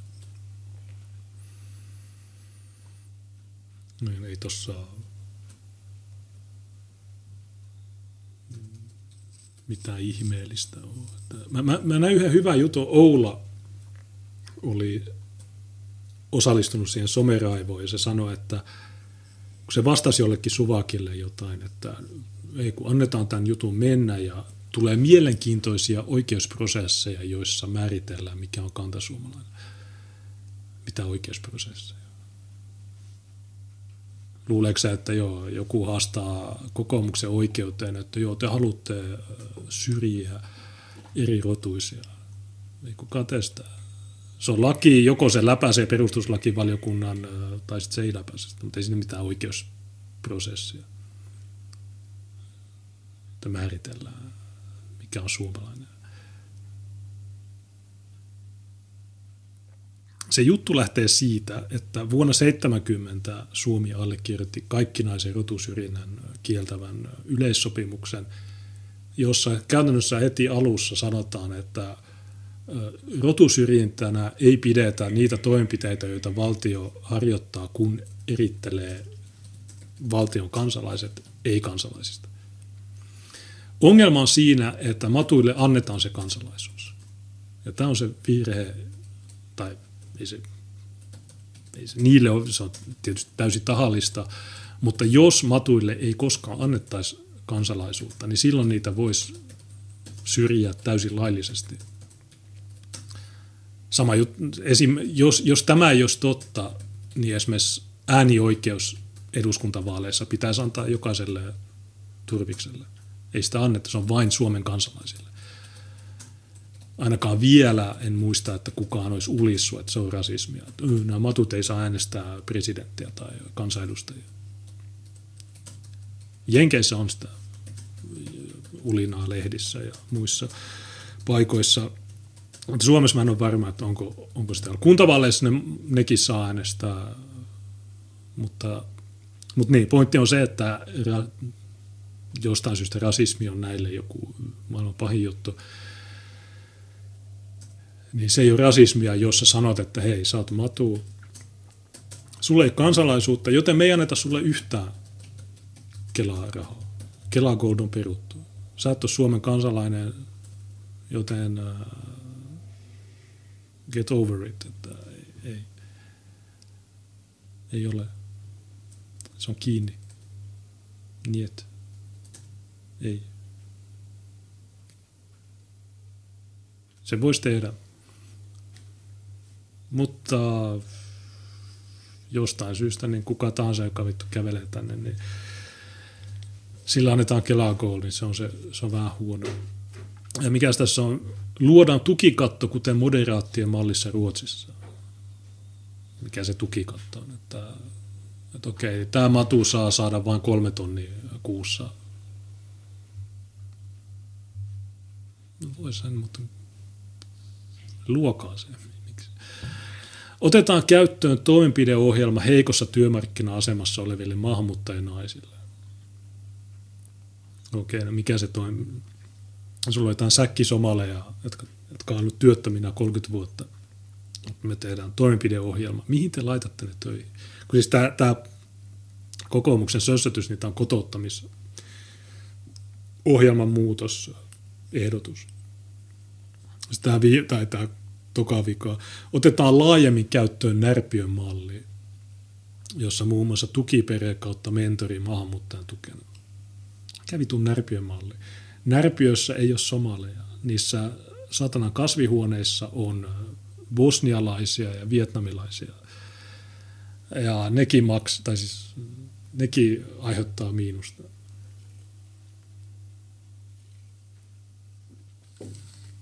mitä ruvetaan viljelemään tomaatteja joka kunnassa, niin kuin, miten se kotouttaa mihinkään? Mitä kotouttaminen edes tarkoittaa? Kuka ei puhu siitä. Tarkoittaako kotouttaminen sitä, että joo, hän sopeutuu yhteiskuntaan ja hän, hän on oppinut, että ei saa joukkoraiskata närpiön malli. Tämä on, niin gay paskaa valitaan valtioneuvoston ulkomaalaisasioista ja kotoutumisesta vastaava ministeri. Joo, no. Joo, okei, okay. Tuolla ne lopettaa se raiskaamisen. Aivan varmasti. Oikeasti nämä. Ja sitten tuommoinen niin ihan satana low energy ohjelma, niin se aiheuttaa jonkun mielettömän someräivän. Me, me eletään sirkuksessa. Tai miten se menee? Sirkuksen takapihalla tai joku.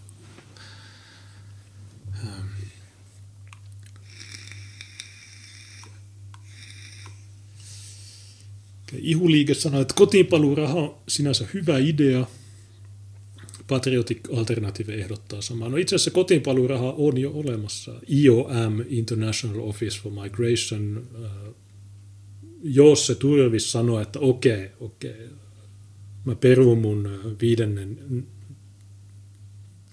hakemuksen ja okei, mä hyväksyn nyt sen, että mä lähden takaisin Irakiin tai jonnekin niin silloin sille annetaan lentolippu ja tonni 500 tai joku tämmöinen summa. Että se on jo olemassa.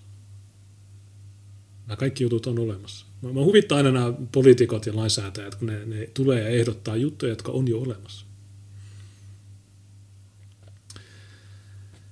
Ähm. Miksi opetella kieltä, kun tuet saa ilmankin? No siis toi pointti on, kokoomuksen ehdotus on tuo mutta ottaen huomioon, että kansalaisuudenkin saa ilman kielitaitoa, niin miksi sitten, kun tuo Abdul Mannankin on varmaan Suomen kansalainen, mutta sillä on silti tulkki oikeudessa. Tai sitten mikä se, mikä sen tyypin, se poppamies, raiskaaja, Seido Kowanda, niin sekin on Suomen kansalainen. Latekone on Suomen kansalainen onko sulla lähdettä? Joo, se oli eduskuntavaaliehdokkaana. Ei se muuten voisi olla, jos sillä olisi kansalaiset. Niin ei, nää, ei nää ole mitään kielitaitoa. Niin sitten kokoomus haluaa nyt sitoa kielitaidon sossutukiin. Okei, okay, ihan varmaan hyvä juttu, mutta kun miettii, että kuinka, kuinka paljon pitemmällä tai enemmän me tiedetään näistä asioista, Tuukkaa, minä, Tajukan, kaikki sinimusta liikeohjelma. Lukekaa se. Siinä kerrotaan kaikki. Niin tästä kokoomuksen juttu, niin tämä on täysin amatöörimäistä paskaa. Onko siellä jotain kesätyöntekijöitä sanonut, että okei, nyt me tehdään tämmöinen juttu, joka vaikuttaa rasistiselta. Ja, sitten eka ulina, anteeksi, joo, me, me, me poistetaan nyt tämä. Mikä vittu.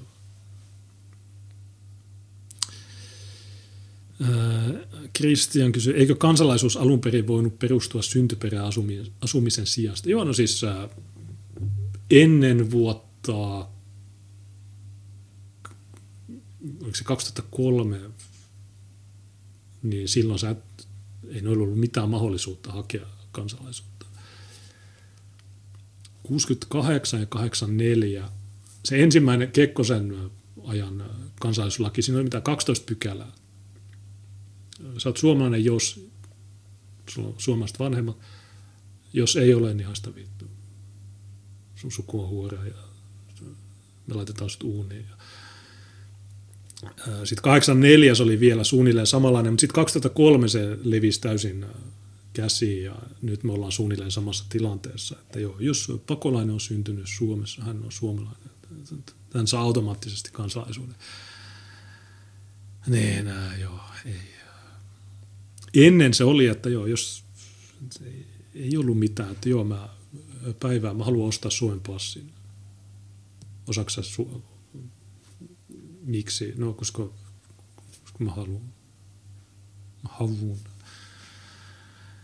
Ää, oikeasti ne matut, niin Suomen kansalaisuus on niille vain karkotusesto. Se on ainoa ei, muuten niitä ei kiinnostaisi vittujakaan. Se on vaan sitä, että ne tietää, että jos ne onnistuu ostamaan sen passin, niin sitten niitä ei voi koskaan karkottaa. Ihuliike sanoi, että yksi hyvä juttu Virossa on se, että kansalaisuuden hakeminen on aika hankalaa, koska muuten kaikki ryssät hakisivat sen. Joo, no se on... No. Mä en tiedä mitä...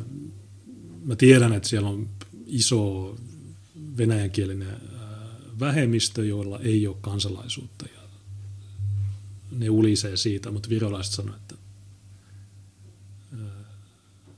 käänteinen tere tulemasta. Ne ei välitä siitä ulinasta, mutta täällä, jos perustuu syntyperä, on pitkä tie saada kansalaisuus, mutta mahdollinen. No ei, jos no ihan sama.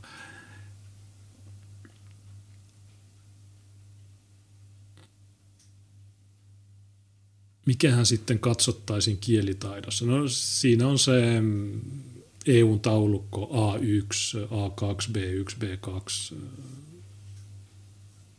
Pitääkö se, onko se vaadittu taso B2, että osaa jotenkuten jotain. A1 on, että okei, sä oot natiivipuhuja –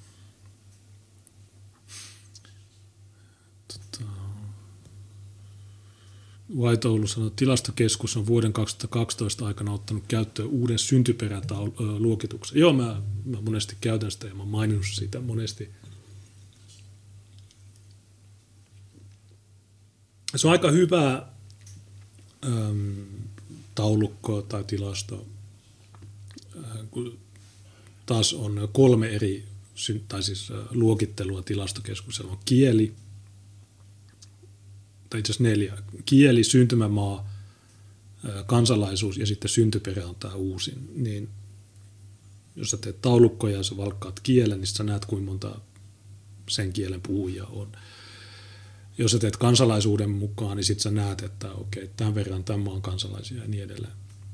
Kansalaisuustilastossa ongelma on se, että jos ne on antanut Suomen kansalaisuuden, niin sitten se lasketaan Suomen kansalaiseksi sitten ei ole mitään keinoa saada sitä, tai on, ois, mutta ei ole.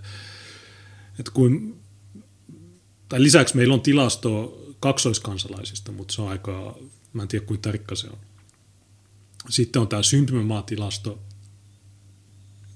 mutta sekään ei edelleenkään syntymämaa ei kerro mitään. Mä tiedän useita ihmisiä, jotka on syntynyt Ruotsissa, jotka on täysin suomalaisia niiden vanhemmat oli mennyt sinne töihin, ne syntyi siellä, ne on tullut takaisin tai syntymämaa Ruotsin. Ei se tarkoita, että se on ruotsalainen.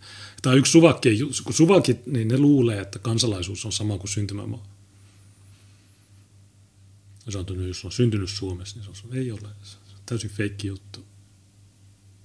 Mitä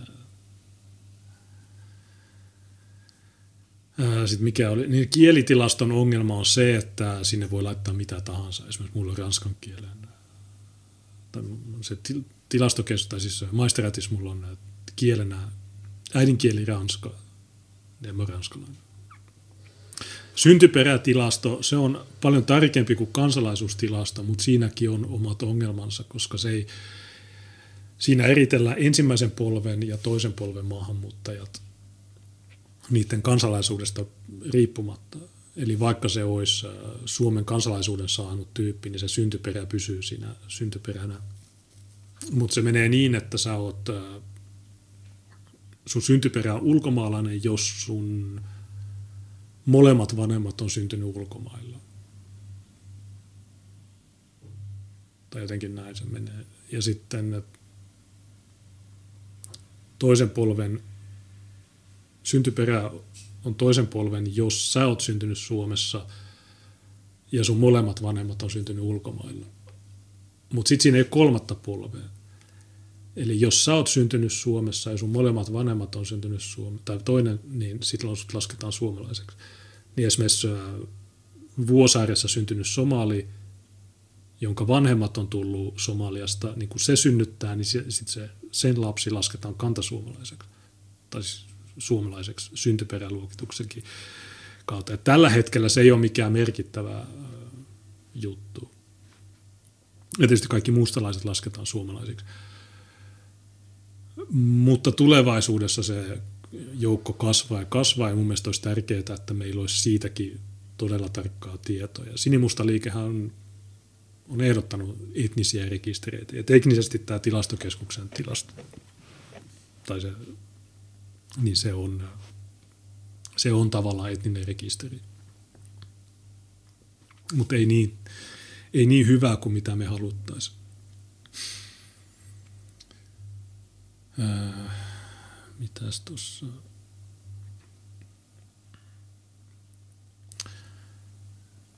mä vähän sulen näitä välilehtiä, niin mä katson, että oliko tähän kotouttamisjuttuun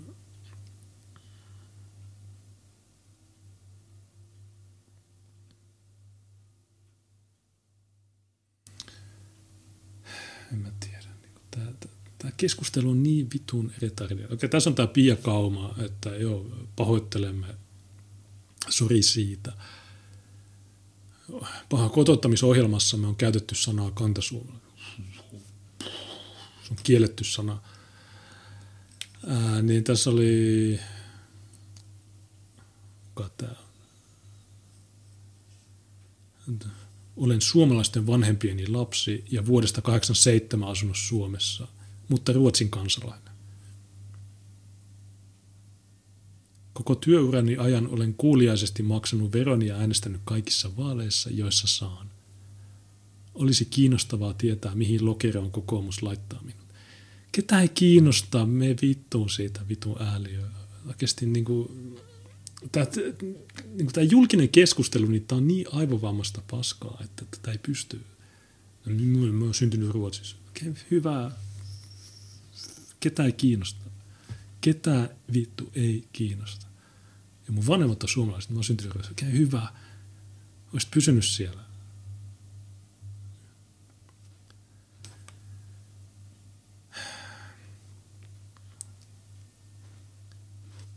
Mitäs tässä on?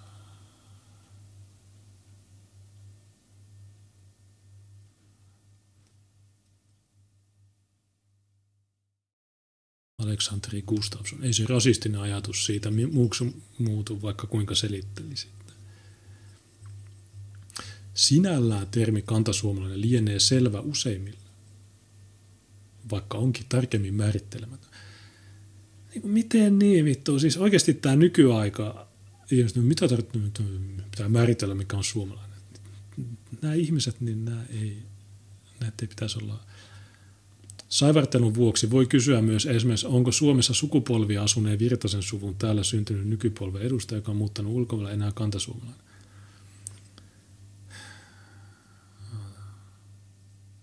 Niin, jos sä muutat ulkomaille, niin sun geenit vaihtuu kun sä menet siitä passin tarkastuksesta ja sen metallin paljastimen läpi,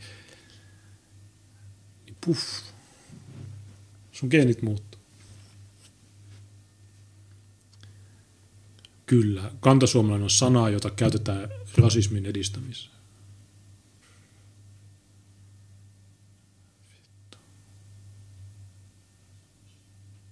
Kun jotain ehdotetaan laiksi, tulee se olla tarkkaan määritelty, eikä sinne päin.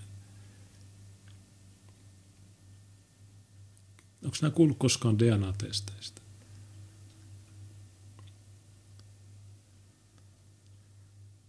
Entä ulkomailla asuvat Suomen kansalaiset? Mm, vittu, oikeasti nämä kaikki ihmiset pitäisi vaan vittu telottaa. Entä, entä tämä, entä tämä? Haistakaa vittu oikeasti, menkää vittu, satana. Mulla on täällä joku kuva, mä en tiedä, onko se, ei se tämä, verran tämä, onko sulla lähdö, Tumblr on lähdö. Niin tässä näkyy genetiikka. Niin tuolla, tässä on se massa, jossa on kaikki muut kansat. Ruotsi, Tsekki, Unkari, Tanska, Norja, Hollanti, Italia. Ne on kaikki tuossa samassa. Suomalaiset on täysin erillään. Se on toi vasen. Täysin erillinen äh, geneettinen klusteri, tai miksi näet sanot. No, jos sä syljät purkkiin ja sä lähetät sen purkin Yhdysvaltoihin, niin kuin mä tein, niin kuin Tiina te, niin kuin Tuukka on tehnyt. Sä syljät siihen, sä postitat sen, niin ne sitten sanoo, että ai, sä oot suomalainen. Ne, ne ei tiedä kuka sä oot, ne ei näe kuka sä oot, ne ei tiedä kuka sä oot. Sä vaan syljät, ne, ne pystyy sanoa sulle, että ootko sä. Tuukalla on 100 prosenttia, Tiinalla, oliko silläkin sata, mulla vähän vähemmän. Ähm, mutta se, niin se näkee heti. niin kuin nä, tai näkemät, ei tarvitse edes nähdä naamasta. Tai yleensä kun katsoo naamaa, niin sä pystyt arvaamaan, että onko toi mikä vai onko toi ruotsalainen, onko toi suomalainen. Mä väitän, että semmoinen testi, että okei, sä laitat, okei, ne on, va, ne on ehkä vähän vaikeampi, jos laitat ryssän ja suomalaisen ja virolaisen, niin se voi olla vähän, ja ruotsalaisen, niin se vaatii vähän osaamista. Mutta tehdään semmoinen testi, että okei, tässä on kenialainen, tässä on japanilainen, tässä on suomalainen. Niin tuleeko nämä Twitteriin, mistä sanovat, että kuka, hmm, kuka näistä on suomalainen? Mä en tiedä. Vaikea kysymys. Pitäisi määritellä.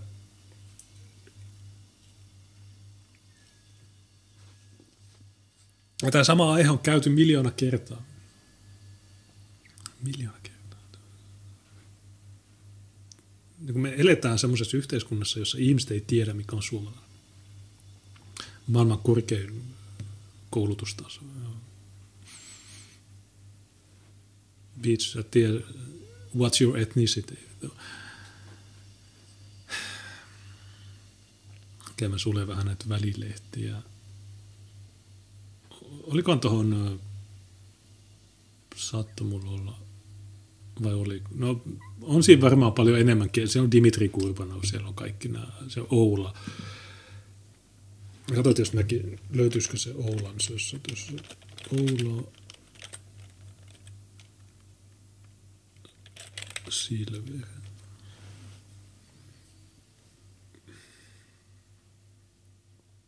Niin, mikä sen hotteiko, se oli se oikeudenkäynnit.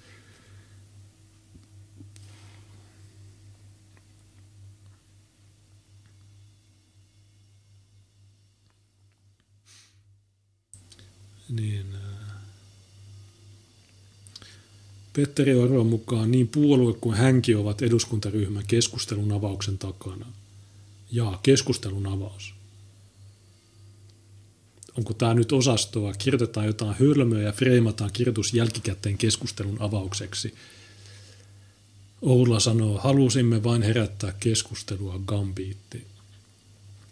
Mutta mitä hölmöä siinä on, että sanotaan, että eriytetään kantasuomalaisten ja maahanmuuttajien sosiaaliturva? Jos mä sanoisin, että joo, suomalaisille kuuluu sosiaaliturva, mutta matuille ei niin mikä siinä on, mikä siinä on hölmöä. Ne hölmöt kohdat oli ne Närpiön ja kaikki nämä Ruotsin moderaatit. Ne oli sitä paskaa, mutta jostain syystä nämä keskittyy siihen ulinaatioon, mitä tarkoittaa kantasuomalainen. Okei, okay, Tuomas Muraja sanoi, että valmis ole sinäkin, koronarokautus otettu. Tämä voi olla, monesti on, on todella useita tapauksia, joissa Twitteriin on tullut just tämmöisiä selfie-tyyppejä, jotka sanoo, että mä otin koronarokotteen. Sitten menee viikkoja ja ne kuolee. En toivo kenellekään kuolemaa, mutta öö, se olisi aika hauskaa, jos tulisi, että Tuomas Mure on kuollut. Emme tiedä miksi. Ja Oula sanoo samalla päivämäärällä ja melkein samalla kellonlyömällä. Eli Oulakin ottaa rokotteita. Onko tämä vasta niiden ekaa vai tokaa vai onko tämä kolmas?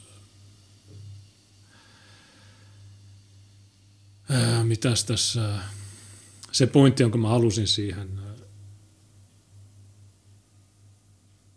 missä se sanoo, että missä se puhuu niistä mielenkiintoisista oikeusprosesseista.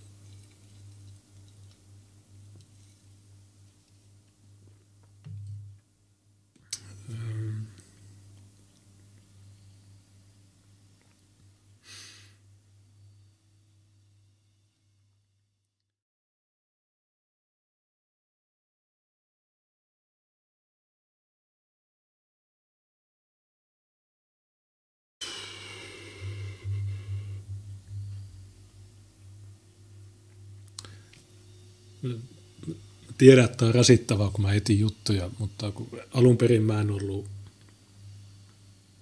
en ajatellut näyttää sitä, mutta nyt mä oon sitä mieltä, että se on niin typerä, että se on pakko näyttää.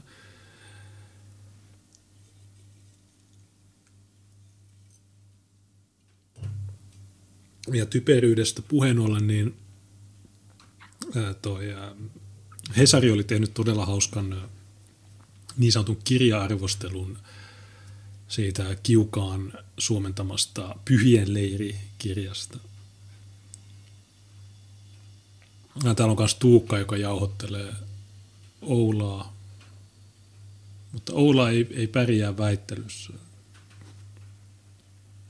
Se ei pärjää mitenkään. Niin tässä on se juttu, minkä mä halusin ottaa Oulalta.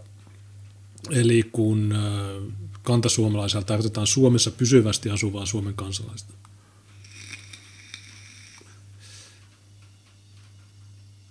Niin tulisi mielenkiintoisia oikeusjuttuja, joissa puitaisiin kantasuomalaisen lainausmerkeissä juridista merkityssisältöä. Älkää riistäkö niitä meiltä, kokoomus. Niin tämä, mikä se oikeusjuttu olisi? Kuka, kuka nostaisi se oikeusjuttu? Mistä? Meillä on tässä puolue, joka on tehnyt tämmöisen muistion, joka on raaka versio mahdollisesta lakiehdotuksesta oikeuteen. Se puolue ehdottaa jotain, niin antaa niitä ehdottaa. Ja mitkä ne oikeus, niin kuin missä, Helsingin käräjäoikeudessa vai missä? Tuomari sanoi, että kantasuomalaisia ei ole olemassa, vai mitä se tarkoittaa?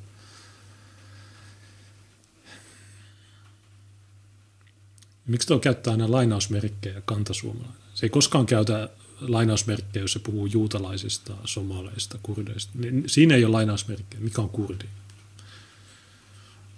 Mikä on somali? Soma, somalit väittää, so, somalit ö, ovat sitä mieltä, että Suomessa on syrjintää. Somalit ö, ovat rasismin uhreja.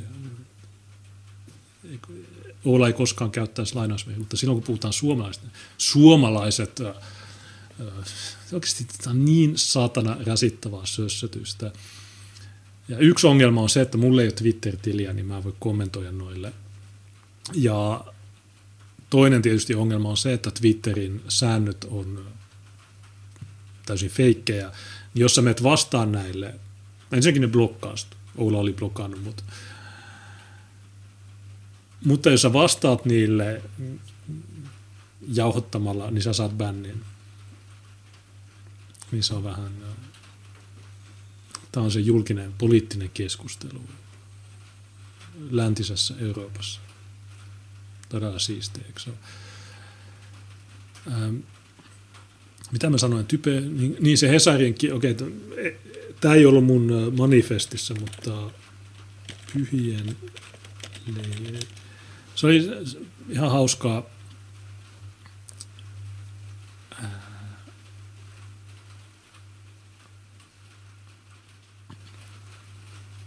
hauska kirja-arvostelu, koska tässä käytetään termiä rasistinen 26 kertaa. Mä otan tähän lyhyesti. Tähän tuhlaa aikaa. Äärioikeiston rasistinen kulttikirja 70-luvulta raivoaa ja satirisoi ranskalaisten idealismia heikkoutta lähestyvän pakolaisvyöry edessä. Julkaisemalla Jean Raspailin teoksen pienkustantamo Kiuas ei tee paluuta Helsingin kirjamessuille. Oh no. Miksi? Miksi ei muuten tee? Tarkoittaako tämä, että Helsingin kirja, kun kaksi vuotta sitten niin Timo Hännikäinen oli monokulttuurissa Tuukan kanssa keskusteltiin siitä, että ne oli bännätty Helsingin kirjamessuilta. Niin mikä tämä Helsingin kirjamessut on? Sinne saa tuoda vain transukirjoja ja jotain vitun äh, Femakko-kirjoja vai mistä on kysymys? Mutta jos te julkaisette tämän kirjan, niin sitten näitä kirjoja ei saa, ei, miksi vitussa? 400 äh, sivua satiiria ja julistusta todennäköisesti raskasta tavaraa myös monille kirjan ajatusmaailmaa sympatisoiville lukijoille. Tässä on kuvaa jostain mielenostuksesta – tai lakosta. 444 sivua.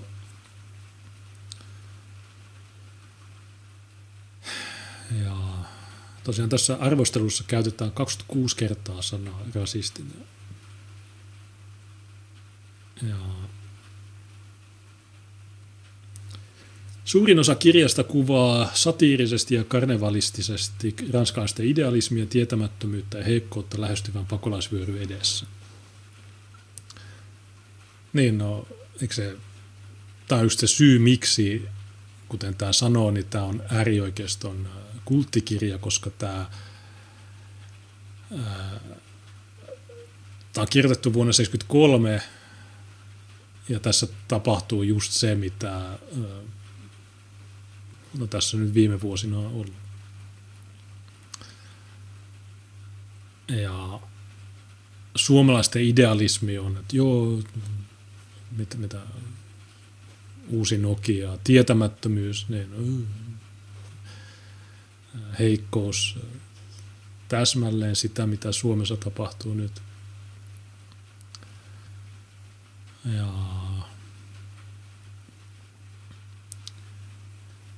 Raspajia julkaisemalla Kiuos ei ole tekemässä paluuta kirjamessuille. Pyheleiri ei kuvaa laivojen matkustajia kovinkaan paljon, mutta on kuvauksissaan sumeilemattoman rasistinen. Matkustajat eivät ole yksilöitä, vaan uhkaavaa, ällöttävää massaa. Mikä tässä on rasisti? Taide voi tietysti olla rasistista monella tapaa. Jotkut vanhat taideteokset ovat rasistia lähinnä siksi, että ne luotiin rasistisempana aikana. Rasismi, tässäkin yksi, kaksi, kolme, neljä. Koko ajan rasismi. Niin Tuossa on kolme riviä, jos sitäkään, koska tätä on zoomattu. Jos mä laitan sata, okei, no on se silti kolme riviä, mutta kolmessa rivissä neljä rasismia. Sitten on teoksia, joissa rasismi on otettu tietoisesti mukaan. Pyheen leiri kuuluu tähän sarjaan. Se ei kätke rasismia, vaan pitelee sitä esillä ylpeästi kuin mielenosoittaja kylttejä.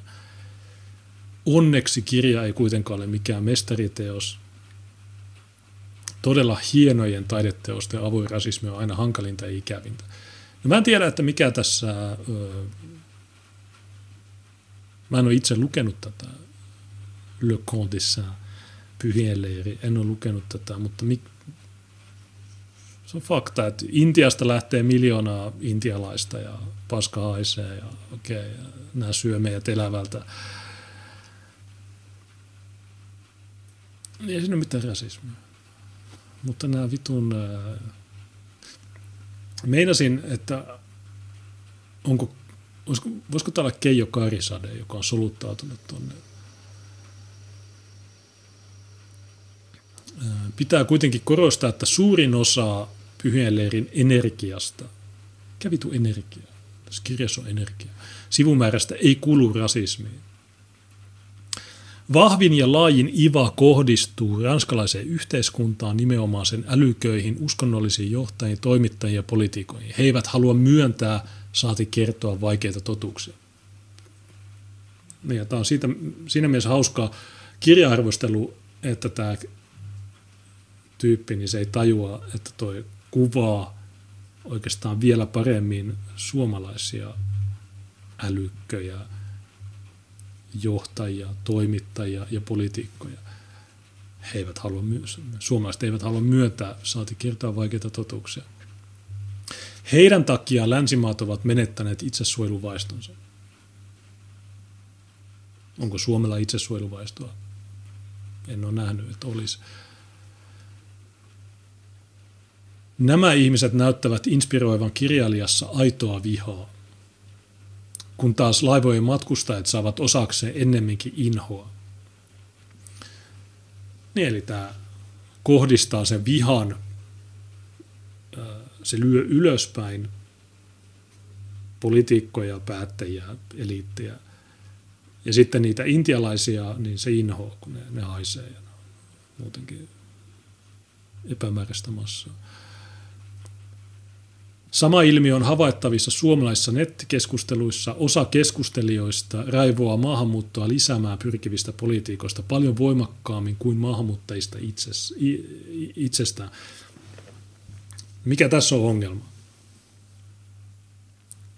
Mä muistan, että meille sanottiin että maahanmuuttoa saa kritisoida.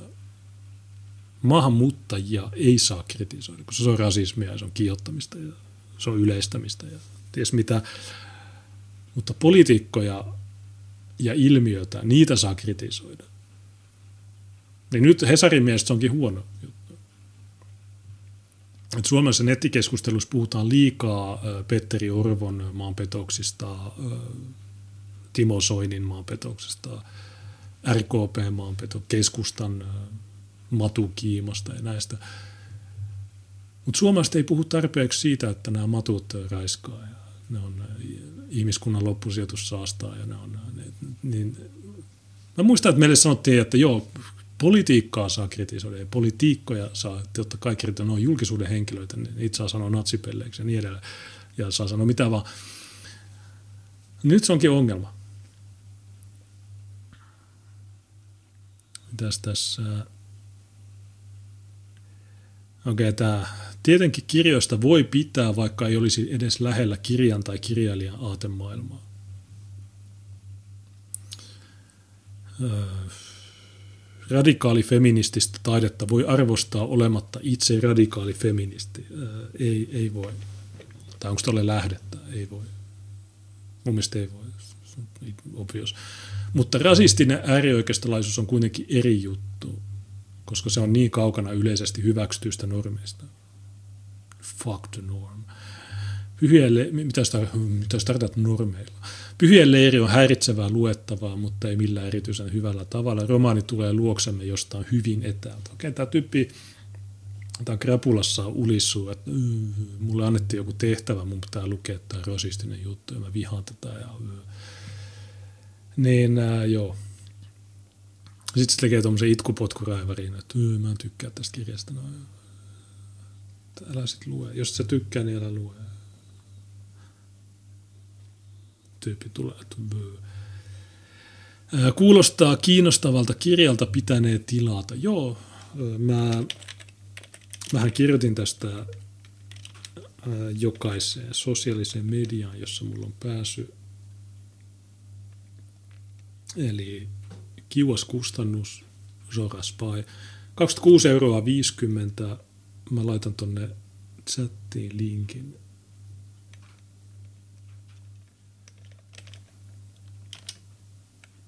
Tuossa on linkki tuohon kirjaan, jos te haluatte ostaa tuon, se on 26,50.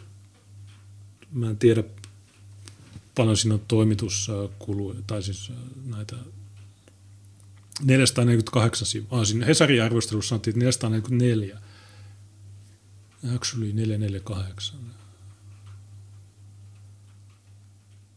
Mitä? Kan det jos te käytte, mulle ei mitään kytköksiä, tämä ei ole maksettu mainos, Timo Hännikäinen on vaan hyvä tyyppi, niin äh, jos te käytte ostamassa, niin kattokaa, että onko siellä joku ilmainen toimitus, äh, miten se, toimitusehdot. Jaa.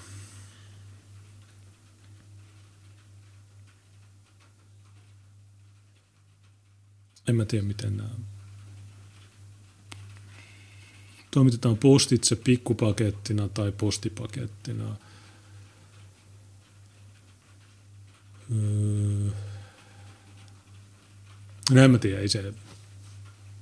Jos te asutte Helsingissä, niin Timo Hännikäinen on siellä, te voitte varmaan hakea niitä. Sillä aina välillä jotain, jotain omia juttuja. Adlibrix 2320. No joo, mutta ostakaa mieluummin, äh, tukekaa hännikäistä.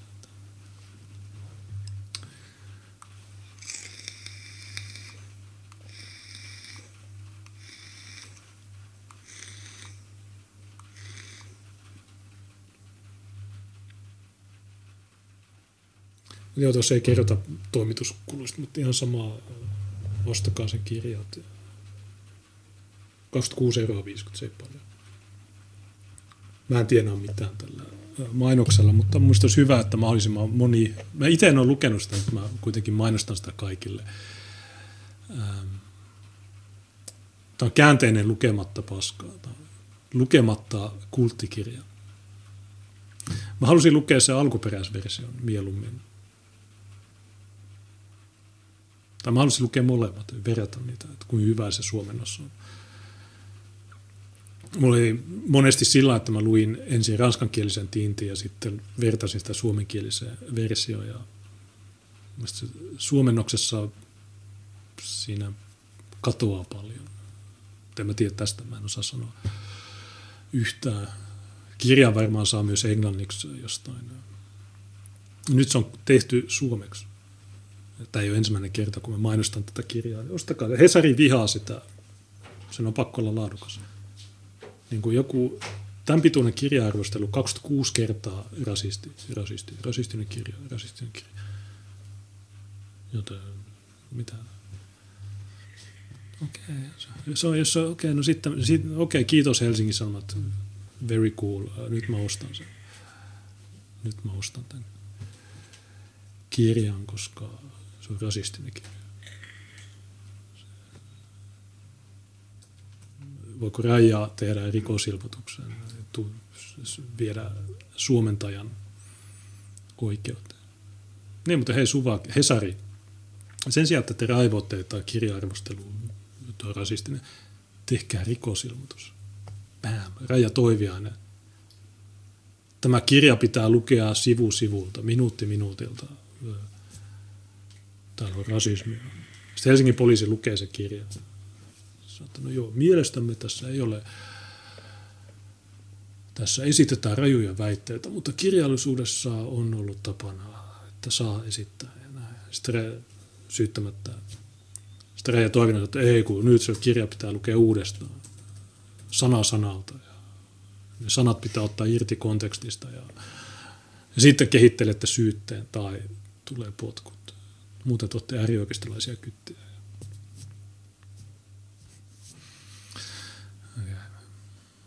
Mutta joo, mä suosittelen, että kiuaskustannus.com, sinne kirjat menneet on. Ostakaa sieltä. Siellä on paljon hyviä OG, UG-kirja, ei OG, UG.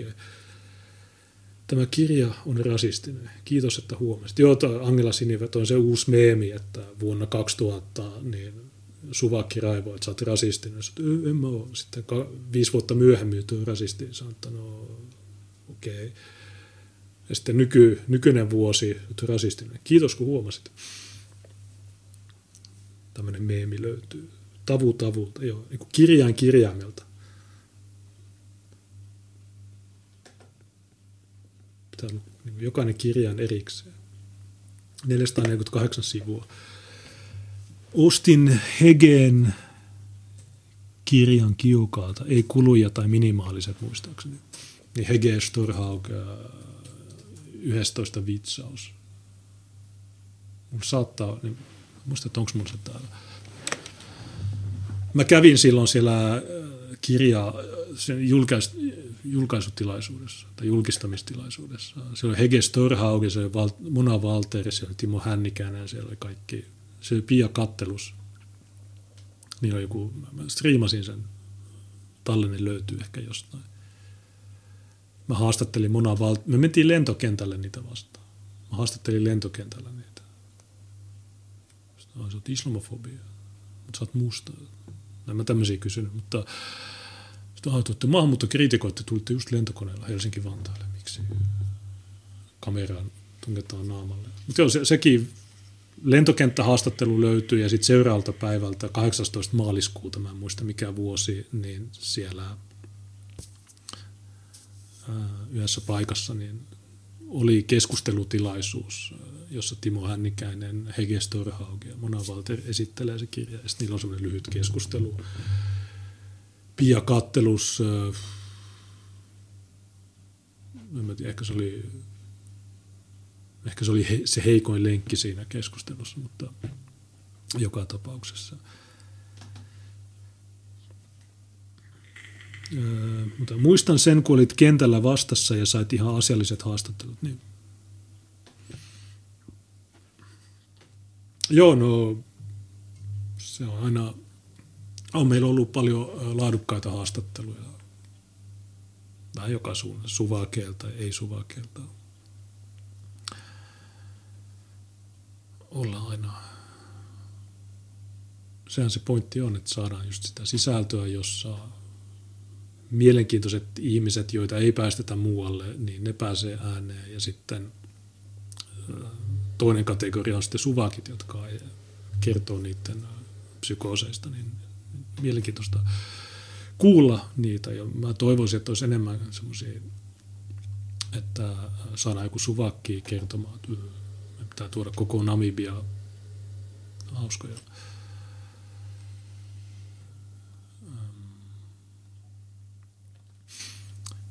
Tässä, tässä.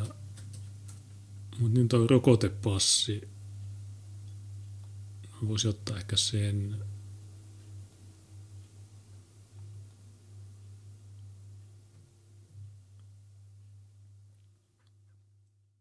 Tänne mä otan tämän jutun ja sitten mä käyn tauolla, laitan ZZ-toppia. Niin muuten jos te laitatte jotain biisijuttuja, niin tänään tietysti ZZ-top olisi paras valinta niille aiheille. Tai siis ihan sama. Voi laittaa mitään vaan, mutta niin, niin tämmöinen keissi Belgiasta. Tässä on Herstal-niminen kaupunki. Niin tässä on tämmöinen valtu, kohuvaltuutettu, vihreiden kohuvaltuutettu. Niin tässä tämä kohuvaltuut, belgialaismies poseeraa harmaiden susien kerhotiloissa ja se näyttää hyväksyvän niiden arvot. Niin vihreät Belgiassa nyt haluaa erottaa tämän äh, kohuvaltuut, vihreiden kohuvaltuutetun vain tämän kuvan ja ihonvärin takia. Että miettikää, jos tilanne olisi toisinpäin. Niin tämän tyypin puolustus on, että joo, tämä kuva on kahdeksan vuotta vanha ja mä en edes muista tätä kuvaa. Ja se sanoi, että sillä ei ole mitään kytköksiä näihin harmaisiin susiin. Ja tämä on, tämä on vaan mustamaalasta. No, en ole... Harmaat sudet on turkkilainen fasisti tai tämmöinen äärioikeisto. Mä en tiedä, mitä ne tekee, mutta niin sillä ei mitään kytköksiä näihin.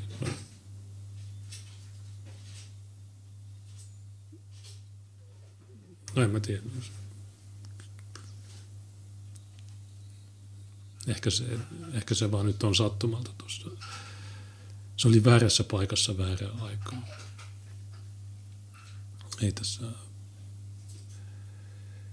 Ei tuossa mitään, näitä keissejä on monesti ollut muitakin, että vihreitä nämä maskotit, niin ne jää kiinni jostain ja sitten se on vähän noloa niille vihreille ja sitten ne vihreät sanoivat, että me ei tiedetty tästä. Ja sama juttu Suomessa, että joo, ne, pa- ne ottaa ehdokkaaksi jotain pedofiileja ja tämmöisiä. Ei me tiedetty, että tota, niinkö. Ja ei siinä mitään, mutta tämä on taas hyvä esimerkki siitä, tämä ei ole mikään uusi ilmiö, me ollaan puhuttu tästä aikaisemminkin, eli matut ja erityisesti turkkilaiset Saksassa tai Belgiassa tai Hollannissa ja näissä maissa, yleensä läntisessä Euroopassa, niin silloin kun ne on niissä maissa, niin ne ensin soluttautuu, kun Allah saapuu kaupunkiin, ne soluttautuu ensin vihreisiin ja sitten pari debariin. Tässä on taas tämä ilmiö. Mutta silloin kun ne äänestää niiden kotimaan vaaleissa, niin silloin ne valitsee Erdoganin. Eli ne läntisessä Euroopassa ne äänestää vihreitä ja tämmöisiä märättäjiä – mutta silloin kun äänestää niiden oman maan vaaleissa, niin silloin se on joku full HD, islamismi tai autoritäärinen. Niin sä näet, että ne on kusettajia. Ole, jos, jos vaalikarja niin vähänkään tajuaisi mitään, mistään, jos 95 prosenttia väestöstä ei olisi jälkeen jääneitä, niin tämä olisi itsestään selvä juttu, mutta ihmisille tulee yllätyksenä, miten mahdollista paras kaveri on turkkilainen. Hän on aina äänestänyt vihreitä, mutta miksi hän äänestää Erdogania? Erdogan on fasisti ja ja mitä. Näin se menee, teitä kusetetaan tai ihmisiä kusetetaan. ei siinä mitään. Ähm, mitäs mä laittaisin tähän? Laitan vaikka tämän Jet Set Topin. Tämä on Double Back. Tämä on se biisi, joka soi Back to the Future kolmosessa vuonna 1885. Mutta siinä elokuvassa niin se on semmoinen viuluversio, mutta tämä on se, tämä on 355, niin mä ehdin käydä kusella. Niin, kolme, neljännen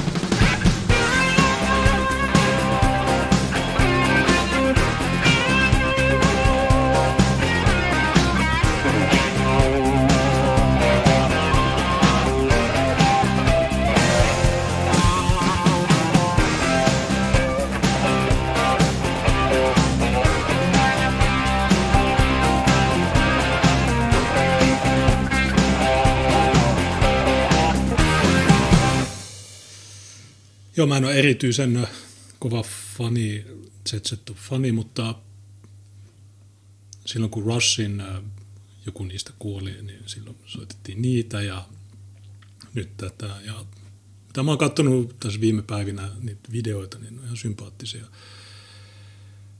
Niiden lava-esiintyminen ja niin edelleen. Tietysti niiden kasarivideot, niin ne varmaan nykypäivänä julistettaisiin naisia alistaviksi ja niin edelleen. Toi biisi, en tiedä onko kuin vähän tiedetty fakta, mutta se tulee tosta, tai toi sama biisi on Back to the Future kolmosessa. Katsoit, jos mä löydän sen. Onkohan sitten...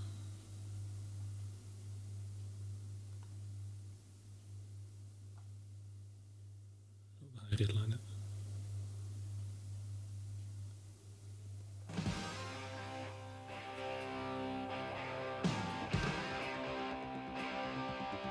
Tässä biisi.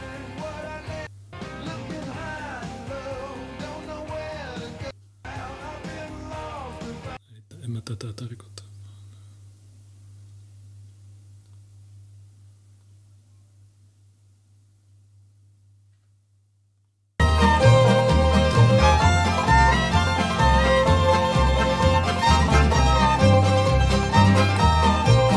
Aika ha- hauska läppä, että nämä, nämä veti tämmöisen viuluversion siitä niiden aikaisemmasta biisistä tätä elokuvaa varten. Aika- jos ne esiintyy vielä siinä. Nykyään monet hyvät bändit, niin ne kuolee pois. Tämä on merkki huonosta. Ei, ei hyvältä näytä. Mm. Okei, mulla... Mun viimeinen juttu olisi rokotepassi ja sitten tosiaan kokoomuksen hot takeit siihen. Niin, äh, tai varmaan muitakin, mutta en mä jaksa. Ilmeisesti tänä keskiviikkona vihdoinkin päästään takaisin monokulttuuri FM. Ja mä en tiedä, ehkä meillä on tällä viikolla kaksi jaksoa, koska Tuukalla on paljon, paljon shittiä. IPV laittoi kolme euroa viestillä. Kiitos Screamista yleensä. Kiitti IPVlle. Saat illan eka. Itse asiassa niin oli tullut myös tilille superchatteja. Mutta mä, mä en tiedä, onko meillä pa- riittävästi katsoja, että kannattaako mun lukea niitä. Mä tiedän, että se ärsyttää ihmisiä, jos mä en lue niitä.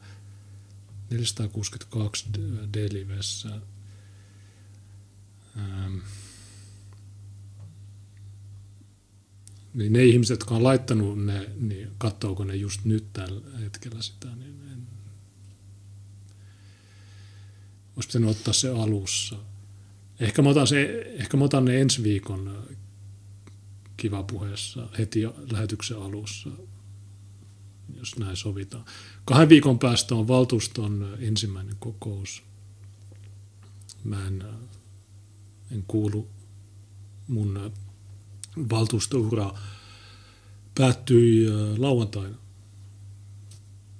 tai itse asiassa eilen, tai lauantai sunnuntai välisenä yönä kello 12, niin ne sulki mun sähkö, ja sähköpostin. Mä tänään kävin palauttamassa valtuuston iPadin ja nyt mä oon yksityishenkilö. Ei voi enää sanoa natsipelleksi enää ole siellä. Mutta joo, 16. on ensimmäinen valtuuston kokous. Mä luulen, että mä seuraan sitä. Se on se kokous, jossa ne päättää niistä lautakuntapaikoista. Ja ne varmaan päättää myös sitä kotouttamisohjelmasta. Ja se on erityisesti se, mikä mua kiinnostaa, että hyväksyykö persut sen ilman mitään vastalauseita vai tuleeko siitä keskustelua. Katsotaan. Silloin kun mä olin siellä, niin se oli aina, että tämä kotouttamisohjelma pitää, pitää, pitää polttaa ja meidän pitää tehdä kirjaruvioita ja laittaa se täyteen näitä kotouttamisohjelmia ja polttaa ne. Mutta katsotaan, mitä ne tällä kertaa tekee. White Oulu on paljon spämmännyt meidän Discordia Kalevan laatuartikkeleilla, jossa Jukka Kolmosta haastatellaan lautakuntaneuvotteluista. Ja sanoo, että joo, tänä vuonna ne on mennyt tosi hyvin ja menee niin nopeasti, että ei edes kirjata nimiä. Se on se, tämä tyyppi on jotenkin, se on, se on pappi, Kempeleistä kotoisin olevan pappi, joka änkyttää toistaa joka toisen sanan, niin, niin, tota, niin todella rasittavaa kuunneltavaa. Ja sille se pointti on, että meneekö joku juttu nopeasti vai ei. Et joo. 2017 ne potki meidät laittomasti pihalle niistä lautakuntapaikkaneuvotteluista. Tänä vuonna mä osallistuin niihin lautakuntapaikkaneuvotteluihin Skype, eikö siis Teamsin kautta, mutta mut vaalien jälkeen ne ei ole lähettänyt mulle niitä kutsuja, niin en, ei mua päästetty niihin. En mä tiedä, onko mä saanut mitään lautakuntapaikkoja. Mä olin niissä neuvotteluissa, me hyväksyttiin kaikki niiden arvot ja arvopohjat ja kaikki mahdolliset jutut hyväksyttiin, mutta silti ne ei tullut, ei tullut enää kutsuja vaalien jälkeen. Niin ne on taas jakanut ne lautakuntapaikat niiden kavereille. Niin. Sinänsä joo, vähän harmittaa se, että ei päässyt jatkamaan sitä yliopistokeskustelua ja sitten näitä tärkeitä aiheita siellä valtuustossa, mutta toisaalta se on mulle, äh, ei tarvii enää miettiä sitä skeidaa. Niin ja muuten vaalit.fi-sivuilla ilmoitetaan, että tammikuun 23. olisi aluevaalit. Tämä on 23. vai 13. Niin. niin, niin. Mä en tiedä vielä, että jaksanko mä niihin osallistua. Niihin tarvitsisi 50 nimeä Pohjois-Pohjanmaalta. Ne pitäisi kerätä, niin en mä tiedä, ehkä mä osallistun, mutta mä en aio kampanjoida. En mä jaksa. Varsinkin jossain vitun tammikuussa. Täällä on 24H pimeys, käytännössä kaamos Oulussa. Joo, me järjestetään vaalit silloin. Mitä jos tulee korona? Siirretäänkö ne vaalit sitten taas? Tyypit on idiootteja. Se olisi hauska osallistua niihin ja voittaa kampanjoimatta sitten voisi sanoa, että niin me hävittiin tahallaan ne kuntavaalit, jotta me voitaisiin olla aluevaaleissa. Me, ei meillä ole aikaa jossain valtu... Me, me tähdättiin koko, tämä oli 4D-sakki, me hävittiin tahallaan ne, jotta me päästäisiin maakuntavaltuusta. Mutta en mä tiedä, jaksaako sitä, voi sitä läpäällä. Pitäisi vaan kerätä 50 nimeä. Mutta itse asiassa, jos niihin osallistuu, niin silloin teknisesti nyt kampanja-aika on käynnissä. 23.7 niin nyt mä saisin kerätä rahaa uutta vaalikampanjaa varten, mutta jaksaako sitä? Mietin ja katsotaan. En mä tiedä, jos ne vaalit on tammikuussa ja ne on jotkut vitun aluevaalit, niin ne varmaan kiinnostaa vielä vähemmän kuin valtuustovaalit niin niissä teknisesti voisi olla hyvä sauma voittaa, varsinkin kun me tullaan isosta kaupungista, siinä on koko Pohjois-Pohjanmaa vaalipiirinä, niin vaikka me ei saataisi ääniä jostain vitun Siikalatvalta tai Iistä tai näistä, niin me saadaan Oulusta paljon, niin se voi ehkä, mä tiedän. Ja jos me saataisiin meidän kannattajat urnille toisin kuin kesäkuussa, niin voisi olla ihan hauska läppä. No, no, ne, ne ehti juhlia, jos Asyl hävisi vaalit, tippu valtuustossa, mutta me tultiinkin maakuntavaltuusta. Tultiin puhumaan soteesta.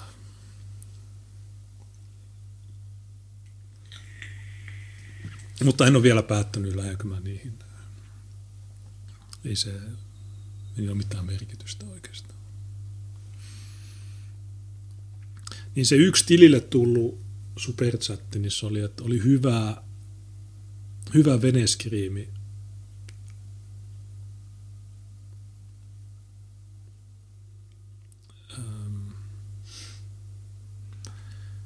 Ropo sanoi, että tuli Haminas livenä nähty tämä bändi, eli ZZ Top ilmeisesti.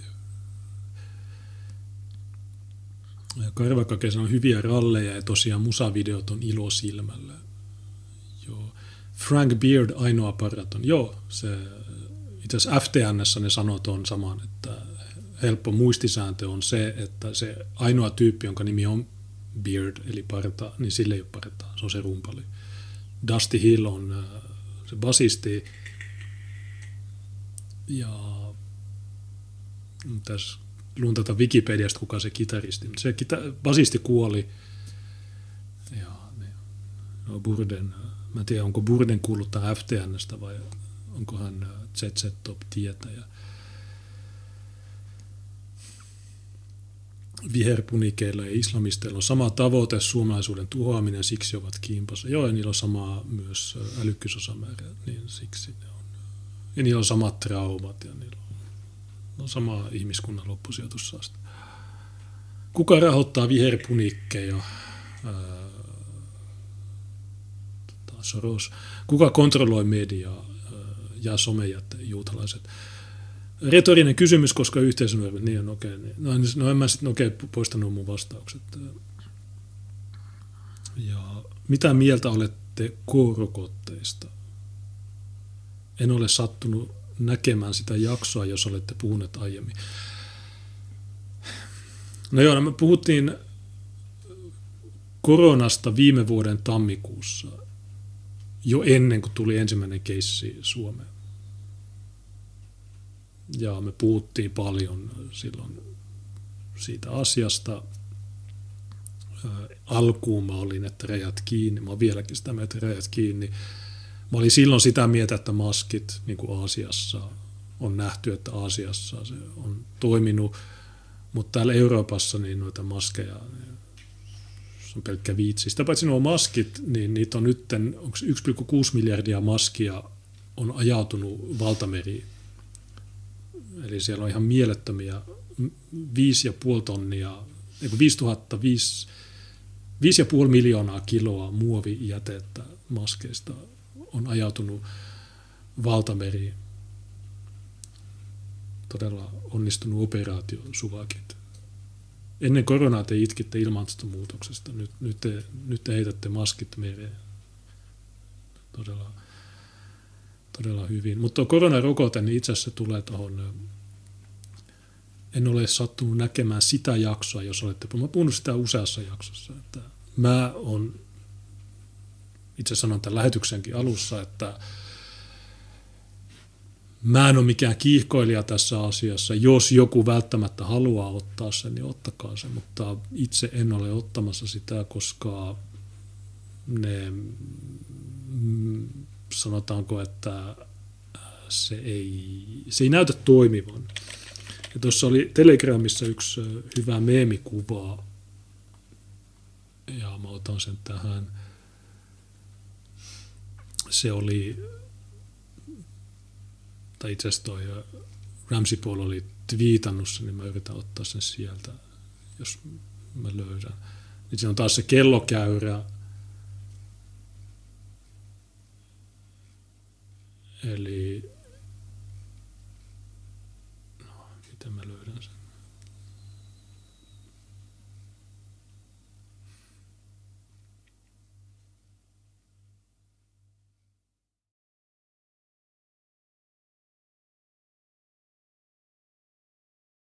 No, tämä on twiitannut sen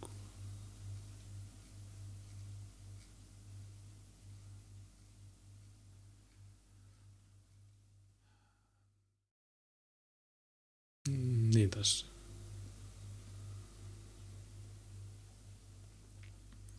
niin kun sä kysyt mitä mieltä rokotteesta, niin mä oon tää tyyppi tässä kaavussa. Tällä vasemmalla on joku sana, että hän ei halua rokotetta, koska hän ei halua 5G-magneetteja.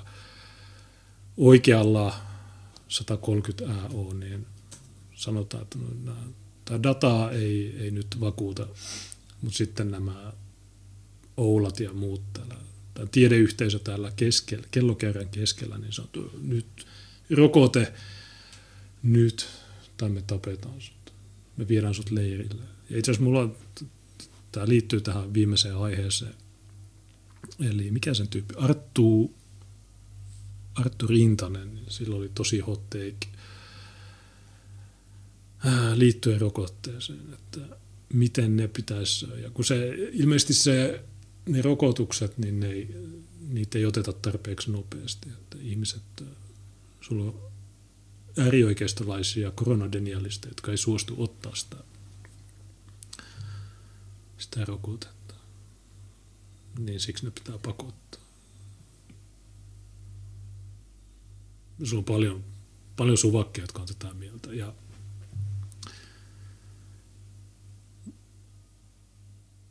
Mutta kun sä näet, että, että sulla on mieletön määrä haittavaikutuksia, sä näet, että sulla on ihmisiä, jotka kuolee siihen.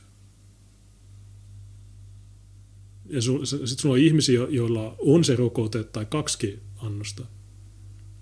Ne silti levittää sitä tautia. Ja silti ne sairastuu siihen. Se, se rokote se ei toimi. Kun siis Mä en ole mikään virologi tai epidemiologi, mutta mun aikana rokote oli semmoinen, että sä otit rokotteen, niin se, se ennaltaehkäisee. Saatat mikä polio tai jäykkäkoristusrokotteen, niin se suojaa sua sitten niiltä taudeilta. Se on se, se on se rokotteen pointti. Mutta tämä on sama juttu kuin se kantasuomalainen tai tai mies, nainen, mitä tarkoittaa tätä, mitä nämä samat ihmiset, jotka ei tiedä, mikä on suomalainen, jotka ei tiedä, mikä on mies, mikä on nainen, niin ne ei näytä tietävän, mikä on rokote. Ne luulee, että rokote on vaan, että, että otetaan selfie, että hei, kattokaa, mulla on rokote. Ja ne saattaa sanoa, että joo, mulla on rokote, mutta mä sain taudin. Mutta silti suosittelen kaikille, että no, ne ei tiedä, mikä on rokote. Rokotteen tarkoitus on, että sä et saa sitä vitun tautia, jota vastaan sut on rokotettu. Se on se, se on se pointti. Ja yleensä rokotteita on tutkittu vuosia, ellei kymmeniä vuosia ennen kuin ne on otettu käyttöön. Tässä koronahommassa niin tässä on ollut poikkeus lupa FDA-jenkeissä ja eikö sitä Suomessakaan ole hyväksytty virallisesti. Se on epävirallinen rokote, niin se on kiva. Joo, ottakaa tämä. No, niin, jos mä kuolen, no ei se älä, että sä oot rasisti. Sä oot denialisti. Niin muuten Oula on muuten suomalaisuusdenialisti. Se ei usko suomalaisuuteen.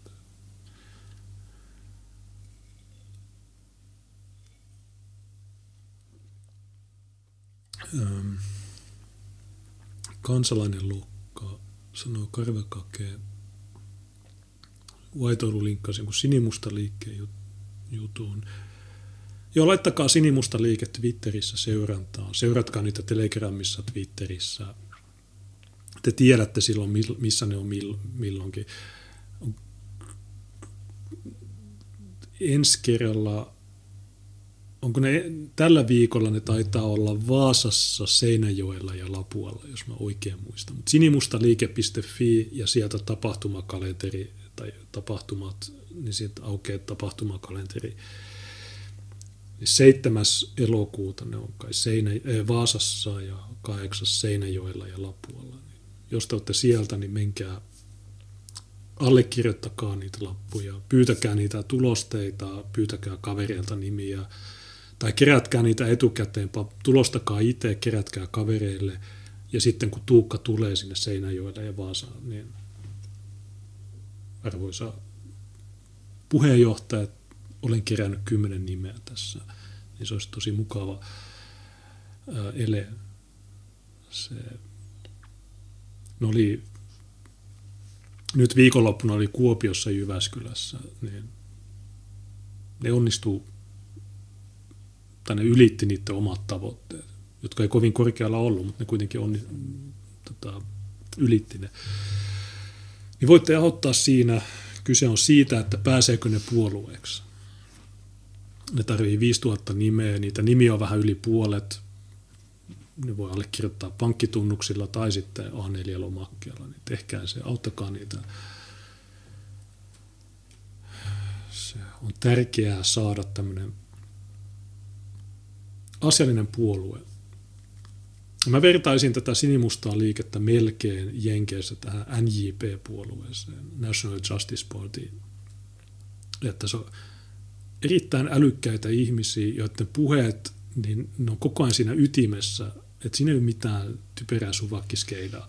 Ja äh, just oliko se perjantaina vai ei kun lauantaina toissapäivänä niin NJP taas julkaisi kolme puhetta. Niillä oli ollut puoluekokous viikko sitten, niin siinä oli kolme puhujaa. Tony Hovater, Warren Baylock, se on Emily Jukisin nykyinen mies, ja Mike Enoch. Kaikki kolme puhetta erittäin Full HD sitten.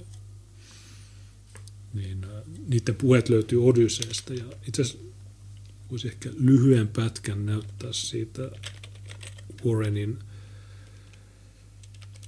puhe, mä en koko puhetta näytä, mutta siis ihan lyhyt pätkä, erittäin Full HD niin tosiaan kun mä sanoin, että jo joku oli laittanut tilille, että hieno veneskriimi, 7 euroa muistaakseni, niin, niin mulla on vielä parempi. Mä menin, mentiin moottorilla, samalla soutuveneellä, mutta perämoottori käynnissä ja oli tämä jalusta ja gimbal.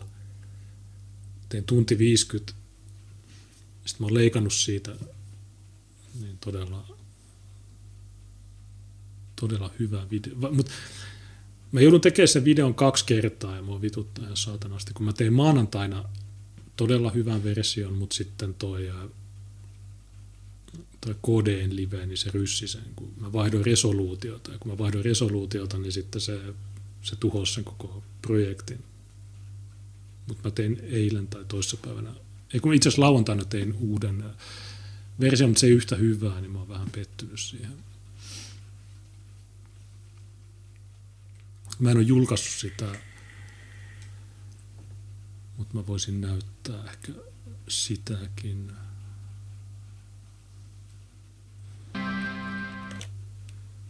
Se on ihan... Se... Tämä ja... Täältä näyttää se. Sitten mä oon poistanut äänet, tuossa kuuluu vaan putkuria, niin, mutta mä oon lisännyt tähän biisiin.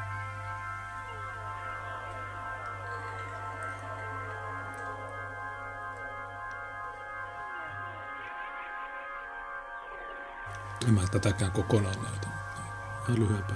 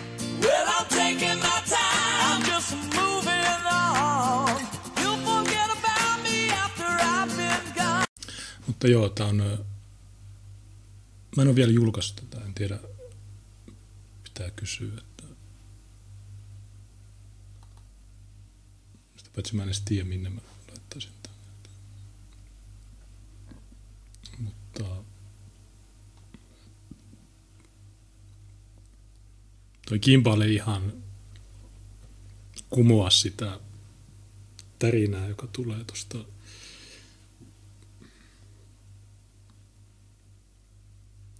moottorin tarinasta.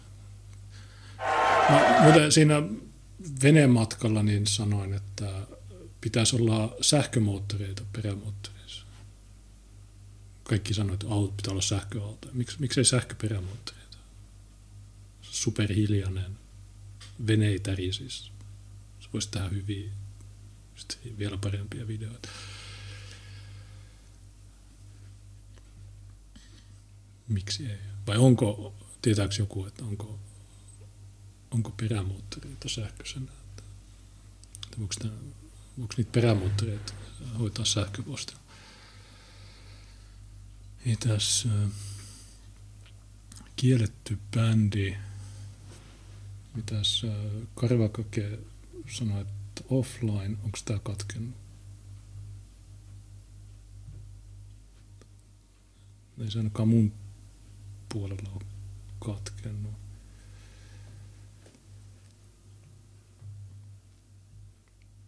Ehkä se on katkennut jossain vaiheessa, mutta sitten se on palautunut.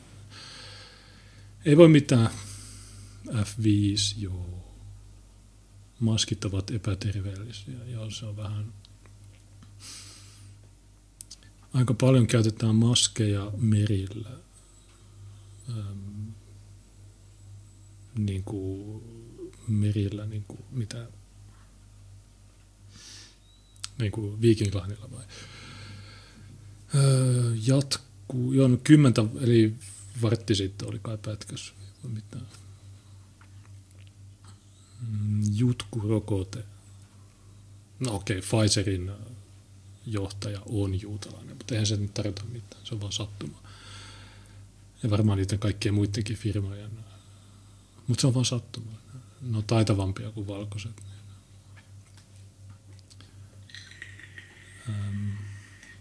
Se oli melkein ensiesitys. Joo, se biisi oli Boston Long Time, se on elokuvasta Boss Level, Mel Gibsonin leffa, aika tuore. Se oli. Tapio laittoi 10 euroa. Kiitos. Tapio on äärioikeiston soros. Tässä on, superchatti. On joko 10, 39,4 tai 50. Mä en, mä en tiedä, onko siinä joku viesti. Mitä ne, tar- mitä ne summat tarkoittaa? Että onko 10, että okei, tämä on low energy, voi laittaa poikki. Onko 50, että okei, tämä on vitun hyvää. Ja onko 39,4, niin se on mel- neljä tähteä. Mä en tiedä. Se ei koskaan sanonut mulle, että mitä tämä tarkoittaa. Mutta ei se haittaa, se on hyvä hyvä, että firma takoo tulosta. Heinäkuussa meillä oli vähän heikompi ähm, kuukausi, oli paljon vähemmän lähetyksiä, niin vähemmän tuottajakin. BKT laskee, jos siis superchat ei ole BKT. Suomi romahtaa, luhistuu. Ähm, niin, niin tämä on tämä Warren Baylock. Äh, ne julkaisi lauantaina kolme tämmöistä videota ja tämä oli se toinen puhe. Real democracy from happening. Tässä on erityisesti yksi kohta, jossa se, jossa se sanoo niistä rikoksista. The fact, the fact that they insist, the fact that they insist on lying so solemnly with hands over their hearts on a platform of I'm greedy and a power we're going to take that legitimacy away from them. Because Justice Online mob destroys the life of some consequences. And we'll keep coming. All they've managed to do with all their doxing and all of their petty harassment is create an army of idealists ready to make any sacrifice. I see that here in front of me. Either Either we are going to make them lose their power by forcing this democracy to work, or they're going to have to shut democracy down so hard that they'll lose all legitimacy. They can hang on to their power, or they can hang on to their legitimacy, but they can't hang on to both. And as soon as they lose the one, they're rapidly going to lose the other. Hail victory! Throats! Without all of them. Mä etin vaan sen yhden kohan.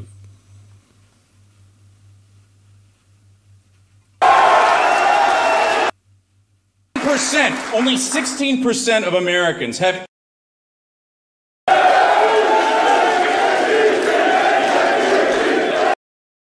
into the ground. sinking Western civilization and taking the planet down with it. Anyone who doesn't know. That gives you some idea of what Jewish power looks like in this country. Over three quarters of campaign funding came from large donations. En mä löydä sitä, mutta menkää katsoa, tämä ihan satanan kova puhe. Tämmöisiä, tämmöisistä sinimustan liikkeen ja kaikkien niin kuin älykkäiden puolueiden pitäisi ottaa mallia. Ihan saatana hyvää sitten. Ja niin kuin sanoin, niin äh, tämä löytyy Odysseesta. Nämä kolme viimeistä videota, niin ne on tosta. Kattokaa kaikki nämä aikaisemmatkin, nämä on ihan hyviä kaikki. Nämä on just semmoisia, jotka ei, niin, ne tietää mistä ne puhuu, ne ei, ne keskittyy olennaiseen. Ja tämä on sitä, mitä Suomessakin tarvitaan. Mä näen, että sinimusta liike on semmoinen samantyyppinen. Se vaan, että puhujien pitää saada tuo sama energiaa. Ja varsinkin tuossa se kohta, mitä mä etin, missä se sanoi, että joka päivä joku musta tappaa tosi raasti jonkun valkoisen täysin järjettömästi. Ja sitten ne valkoiset, niin niiden perhe jää kärsimään ja itkemään sitä uhria. Ja se juttu ei koskaan mediassa. Mutta jos joku, tässä oli niitä kuulemisia siitä tammikuun vallan kaappauksesta, niin siellä on niitä mustia kyttiä, jotka että ne, ne, ne, ne tuli sinne ja ne sanoi mua, ne kutsu mua äh, neikeriksi. Buhu. Mua ei koskaan aikaisemmin sanottu negriksi. No, ei niinkö, kuka uskoo siihen. Ö, joo, ne, ne, ne mielenosoittajat tuli ja, ja sitten ne, ne, mulle tuli haava sormeen. Okei, okay, hyvä, mutta... Ö, ja CNN oli ihan saatanan hyvä läppä. Se yksi niistä typeristä kytistä, joka oli siellä todistamassa siellä kongressi edessä siitä, niin sen kongressijutun aikana joku soitti sille – jätti vastaajan viesti. Se viesti on niin, sanon, että vitun homo. Jos mä olisin ollut siellä, mä olisin hakannut teitä vielä kovemmin. Mitä vittua sä itket täällä? Onko sä nähnyt BLM, kaikki mustat ryösti kauppoja ja poltti puolikaupunkia. Sä et niistä itke, sä itket vaan siitä, kun äh, ihmiset tulee kongressiin kävelemään. Ne ei tehnyt mitään väkivaltaa siellä. Sitä paitsi sulla on videoita, joissa näkyy, jossa sitä uhriutuvaa kyttää, niin ne mielenosoittajat auttaa. Ne, se oli jäänyt puristuksiin, se on totta. Mutta ne auttoi sen pois sieltä. Ne oli tämän, niin kuin, mut, niin tämä narratiivi on sitä, että jo valkoiset, niin ne on terroristeja – Mutta mustat, niin joo, ne on uhreja, ne, ne varasti lenkkarit, koska ne tarvi, oli rasismia, niin niiden piti hakea. Ja niiden piti polttaa tämä paikka, koska rakenteessa oli rasismia. Niin kattokaa nuo puheet, näistä, mä tiedän nämä jutut, mutta nuo ilmaisee ne saatana hyvin. Ja me tarvittaisiin Suomeenkin tuommoisia energisiä puhujia, jotka tykittelee. Ja ei, puhuu suoraan, niin kuin Tuukka. Ei se kattokaa Twitterissä, se kaikki, kaikki retardit on se kimpussa kysymässä.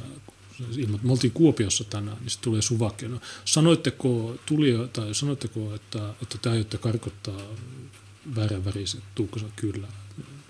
Ei ole mitään, että no, jos ne maksaa vero. Ei, se on kyllä kaikki ulos. Niin tarvitaan tämmöisiä älykkäitä ihmisiä. Tuukka sanoi, että siellä, missä, se Jyväskylässä vai Kuopiossa, niin se on joku suomalainen mies ja japanilainen nainen. Ja se japanilainen kysyy, että no, aiotteko, miten te suhdat, haluatteko te karttaa muutkin? Se kyllä. sitten kysyi miksi, sitten Tuukka selitti, niin sanoin, että ai okei, okay. olen samaa mieltä kanssasi. Niin. Tuuka, Tuukasta pitää saada sinne televisioon, niihin puolueohjelmiin pienpuoluetentteihin. Mä haluan nähdä sen siellä. Niin siksi allekirjoittakaa niiden kortit. Ei tarvii mitään miettiä, että no niin, mutta jos ei kun... Pointti on allekirjoittaa sen. Niin se Tuukka kanssa sanoi, että oliko se Jyväskylässä, niin oli joku, joku sojahomo tai joku retardi, joka vänkäs 20 minuuttia, että no mitä jos, jos me erotaan EU-sta, niin mitä, mitä. Tuukka vastasi jokaiseen kysymykseen ja sanoi, että no okei, no joo. Tuukka sanoi, että käy sinimustaliike.fi tai allekirjoita tässä, että se soja homma, no ei mulla nyt aikaa. Eli silloin on aikaa vinkua 20 minuuttia, no mitä jos me erotaan YKsta, mitä jos me erotaan EUsta, mitä, mitä se ei allekirjoita. Ja se allekirjoittaminen ei tarkoita oikeastaan mitään, koska samaan voisi sanoa, että no mitä jos mä allekirjoitan SKPn kortin? Oho, tulee kom- ei, tule, tule oikeata kommunismia. No ei niin, koska ei ne, ei ne pärjää vaaleissa. Mutta just tässä olisi tärkeää mitata se sinimusta liikkeen kannatusvaaleissa. Ja voin se olla, että Tuukalla on semmoinen, tai olisi semmoinen sanoma, joka läpäisisi jopa ne pienpuoluetentin katsojien sen tai muuttaisi niiden, tai kiinnittäisi niiden huomion ja voisi saada paljon kannatusta, niin siksi mä ainakin sitä kannatan. Lisäksi ei pelkästään sen takia, että se on hyvä kaveri, vaan se, että mä oon nähnyt, että se, se, se tietää, tietää, missä mennään. Ashley Babbitt koki kovemmin. Joo, niin se, se oli se nainen, joka ammuttiin. Siellä se musta Capitol Hillin salaisen palvelun tyyppi ampui se.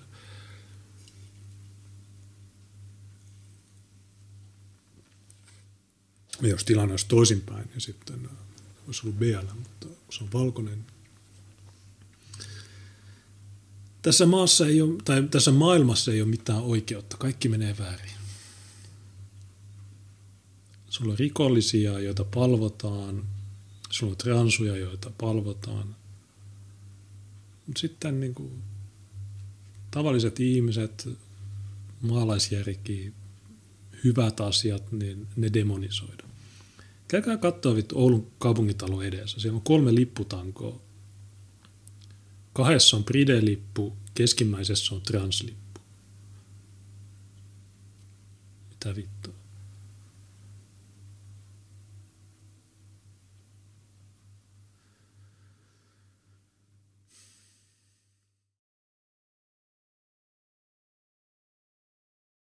Maija sanoi, että allekirjoitettu, montako muuten on allekirjoittaneita. No se näkyy siellä puoluerekisteriin, vai mikä se on, siellä näkyy se, ne sähköiset, mutta siellä ei ole niitä paperisia laitettu. Persuista osa siirtyy sinimustiin, jos pura valitaan. En mä tiedä, ehkä. Voi olla. 2006-68 sähköisesti. Joo, ja niitä on, no mä en tiedä tarkkaan paperisten määrä sähköisesti hoidettu allekirjoitus. Allekirjoitin jo keväällä. Joo, mutta spämmätkää sitä teidän kaveripiiriin, että okay, allekirjoitatte. Olisi hyvä vähän nopeuttaa se, sitä prosessia. Siihen on vuo, kymmenen kuukautta tai yhdeksän kuukautta vielä aikaa saada tuo 2000 nimeä, mutta mitä nopeammin sen parempi. Ja se aiheuttaa sitten uuden someraivon, kun ne hyväksytään sinne. Te näette, että tulette näkemään someraivon. Mutta okei, no mä otan nyt tämän viimeisen aiheen. Eli nämä, no se mitä tuossa kysyttiinkin, että mitä mieltä sä oot koronarokotteista. Niin tässä oli tämmöinen todella hot take. Arttu Rintanen, joka Twitter-bionsa mukaan valtio-oppinut YTM kautta varavaltuutettu KOK, työhommat at europarlamentti, varapuheenjohtaja EN Tampere, onko tämä Euroopan nuoret Tampere, liberaali, konservatiivi ja eurofederalisti, ja silloin EU-lippu tuossa niin hän viime viikolla ilmoitti, että mielestäni ainoa valinta, jonka yksilön tulisi koronarokotuksen suhteen voida tehdä, on se, ottaako hän sen suosiolla vai väkisin. Liberaali, konservatiivi, eurofederalisti.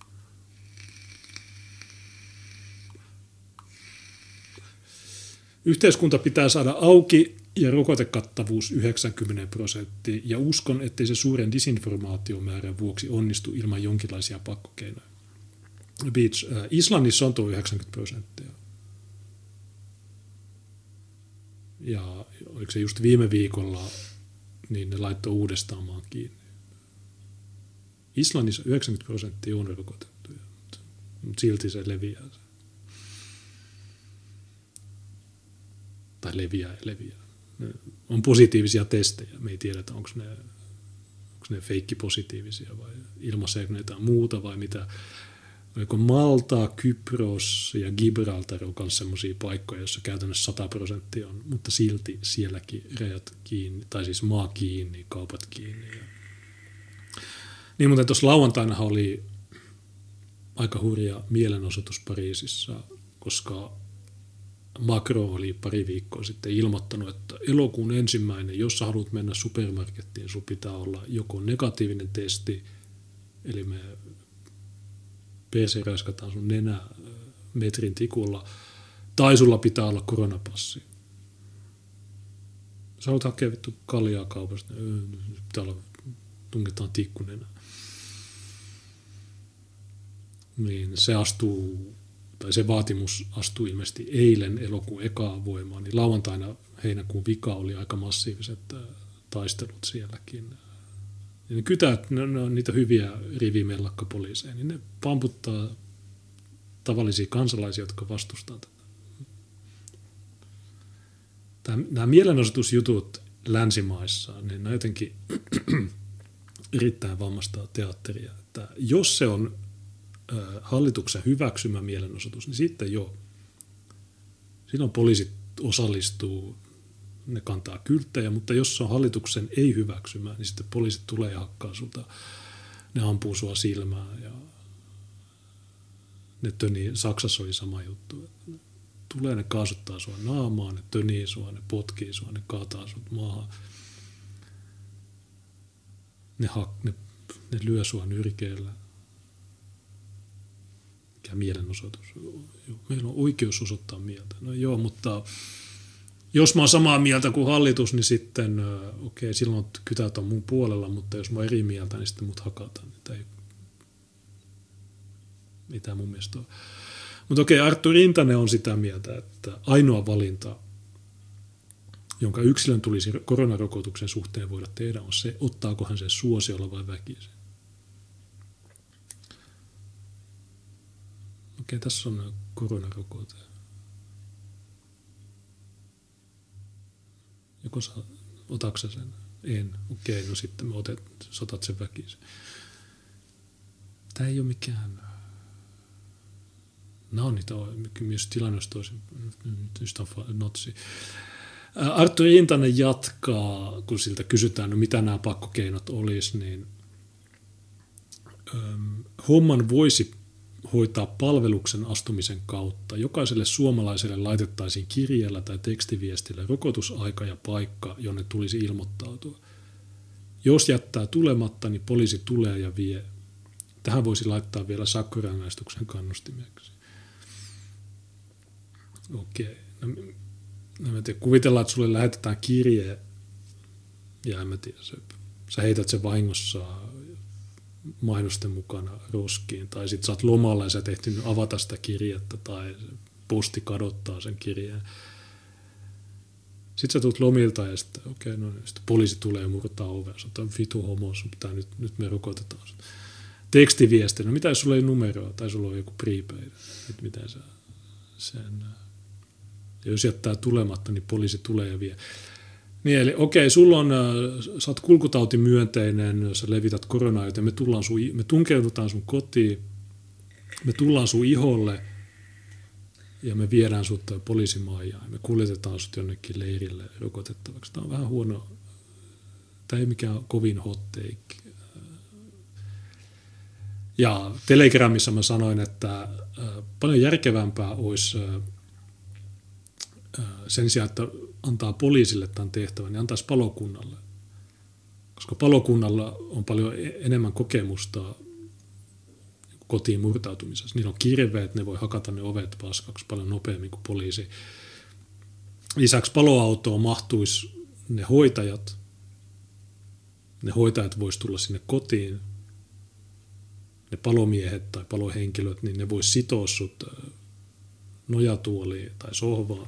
Ja sitten ne hoitajat tulee pakko rokottaa sut. Ja lähtiessä ne voi tehdä TikTok-video, missä ne tanssii. Kattokaa, me jauhotettiin tämä denialisti. Koska poliiseja on vain 7000, niin se, siinä menee paljon aikaa, että ne tulee kotiin ja sitten ne vie sut leirille, kun palokunta voisi tuoda ne hoitajat sun kotiin. Niin, eikö se? Ja sakkorangaistu, niin vielä laittaa sakon. No, joo, tässä me jouduttiin rikkoa sun oviin, niin tässä on vielä lasku tästä rikotusta ovesta. Ja... Mutta tämä on saanut kaksi tykkäystä tämä twiitti. Tämä aika...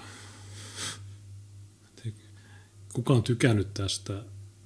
Heikki Ojala, kuka tämä on. Tämä on sivistyspersonaattori Twitter-bionsa mukaan. Ja Ville Kivinen, hän on liberaalipuolueen hallituksen jäsen. Hän on teekkari. Hän, hän tykkäsi tästä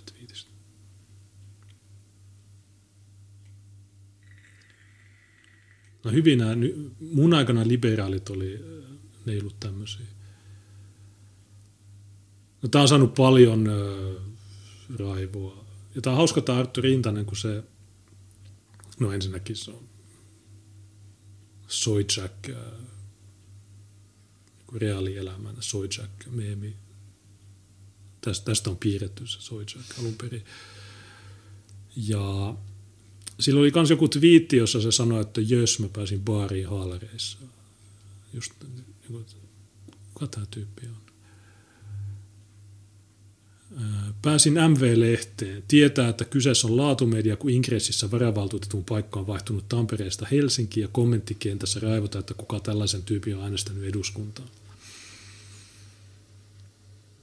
Ää, niin, no MV-lehti, tai ylpeilee vielä sillä, että MV-lehti on otsikoinut koronafasismia kokoomuksen riveissä. Arttu Rintanen vaatii poliisikyydityksiä pakkorokotuksiin. Kokoomuksen Helsingin varavaltuutettu ja itseään liberaaliksi kutsuva Arttu Rintanen hämmentää sosiaalismedia.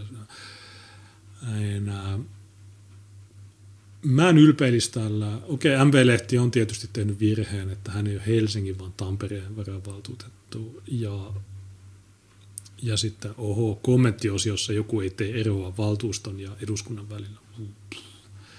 Ja se, se todistaa, että se on laatumedia. Tämä, tämä on kohtuullisen ärsyttävää tyyppi. Ja tästä se sai 491 tykkäystä. Sen alkuperäinen ty- twiitti sai kaksi tykkäystä. Mutta tämä MV-lehti, myy, mä joudun MV-lehteen, 491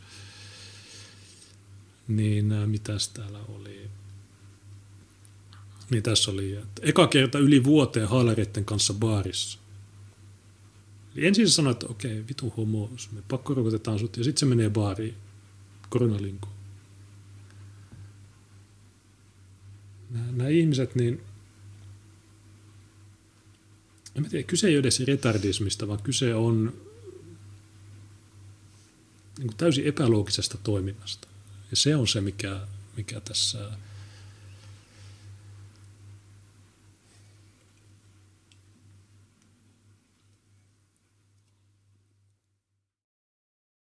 Miksi on pakko rokottaa ihmisiä?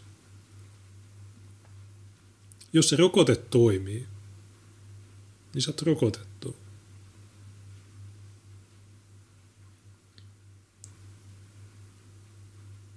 Ja jos se ei toimi, niin mitä väliä se, niin kuin, ja se ei toimi. Niin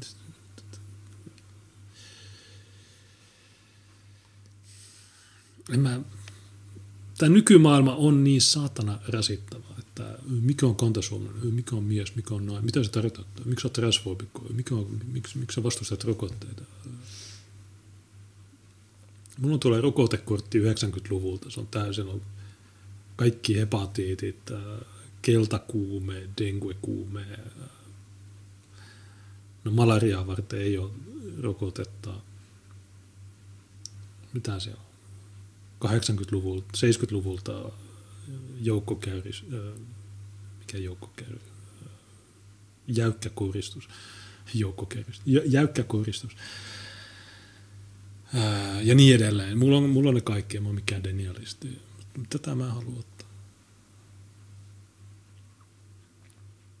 Jenkeissähän tästä rokotesyösytyksestä on mieletön someraivo, koska sulla on paljon ihmisiä, jotka on tuplarokotettuja.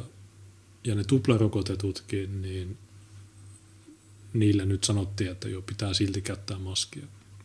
Niin sulla on hoitajia, jotka sanoivat, että vittu, me ollaan puolitoista vuotta oltu ää, niin kuin hoitamassa, testaamassa ilman mitään rokotteita. Nyt kun me ollaan otettu ne rokotteet, niin meidän pitää silti käyttää niitä maskeja. Niin tämä tämä ei toimi, tämä, tämä juttu on vaan kusetusta.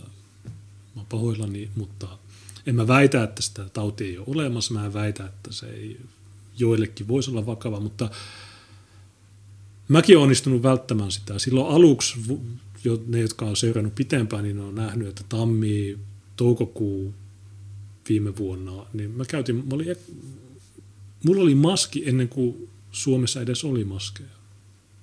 Ennen kuin Tiina Jylhä toi meille maskeja, niin mulla oli kaapissa kolme FFP3 oikeita maskeja. Tein lähetyksen. Se, itse asiassa mä, mä en edes tiennyt, miten sitä käytetään. Mä, mulla oli suu sillä näyttää vähän dorkalta, mutta mä voin sanoa, että no joo, mutta mun puhua. Se, se oli käänteinen leukamaski. Että se, näin. Mutta mä käytin niitä ja mä olin erittäin varovainen. Mä huuhtelin kaikki kaupasta ostetut tuotteet. Mä olin supervarovainen. Mutta sitten nyt, nämä, nämä eilen tai viikonloppuna kuustok.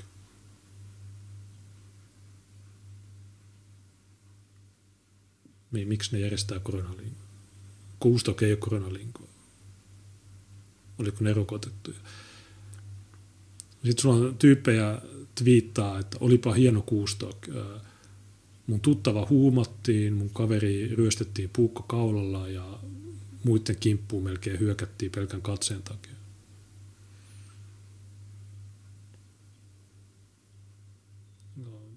Te halusit, me yritettiin varoittaa teitä. Mä oon ollut Kuustokissa vuodesta 2004 tai 2005. 2006 mä olin roudaamassa Motorheadia siellä Lemmy 2007 mä olin roudaamassa muita bändejä. Mä lopetin sen 2011 tai 2012. Ja ei mua koskaan huumattu tai ryöstetty tai mitään. Mutta nyt niin Kuustok oli, niin tuli se Saristan kadun mellakkaa. Tätä yhteiskunta ei ole menossa hyvään suuntaan. Mutta okei.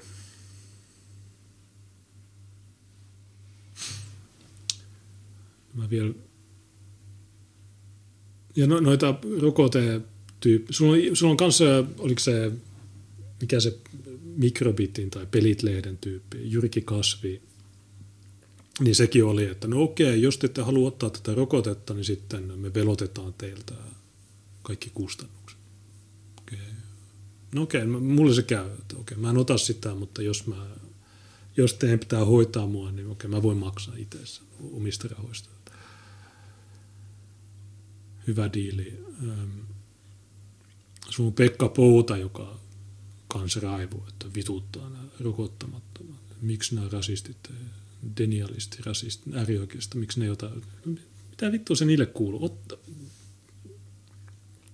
Hyvä uutinen on, että Oula on ainakin ottanut yhden ja Tuomas Muraja on kanssa ottanut.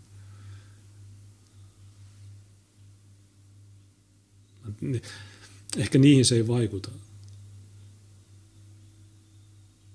Että ehkä siihen rokotteeseen tulee haittavaikutuksia niistä. Mutta se rokote ei voi niille antaa haittavaikutuksia, koska se ei onnistu. miksi rokotetta pitää pakottaa muille? No, no liberaalit, Jos olet liberaali, niin sä pakotat rokotteet.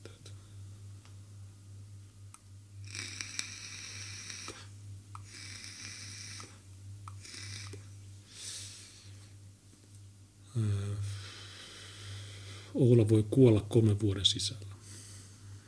No se olisi tosi harmi. Meillä ei olisi Twitter-sisältöä ollenkaan. Me ei tiedettäisi, me ei tiedettäisi, että fasismi hiipii Unkariin ja rokote ei tepsi kasareihin.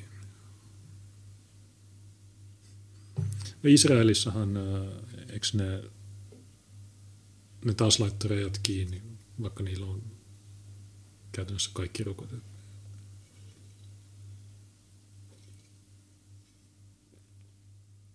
Karvakake sanoi, että silloin pitää ostaa konjakkipullo ja kilistellä sille ilouutiselle. Joo.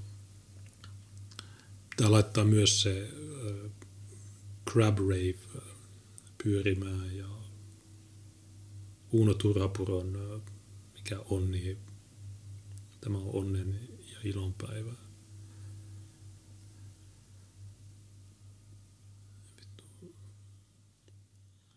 Kaikki mahdolliset jutut.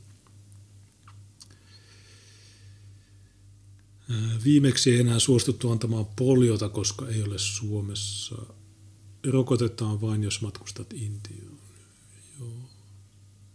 Burden sanoi, joukkokäyristys oli hyvä. Joo, no en mä tiedä, tuli ihan vahingossa tuo jäykkä koristus.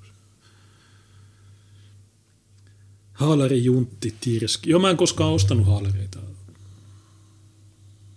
Mä voitin haalarimerkkejä mutta en mä koskaan haalereita osta. Musta se oli vähän keijä. Vähän sama sen ylioppilaslakin kanssa. Tyypille pitää aina olla uniformuja. Mulle ei ole. Jos kansa oikeasti alkaisi pistää hanttiin, niin 7000 kyttää ei mahtaisi mitään. Se on totta. Että... Ja lu... Okei, okay. tietysti tähän tulee varmaan kaikki homoformulaiset. Niin, no hyvät rivipoliisit, ei, ne ei tottelisi niitä käskyjä, että tämä tyyppi pitää nyt repiä kotoa. Mutta kyllä ne tekee sen. Poli ei ole hyviä riviä. Kaikki, yksi juttu, mistä Antifa on oikeassa, niin AKAB, kaikki kytät on ihmiskunnan loppusijoitussaasta. Ne tekee sen, mitä suvakit sanoo niille, tai mitä imaamit sanoo. Ei ne ole, ei ne ole, ei ne ole normaalia ihmisten puolella.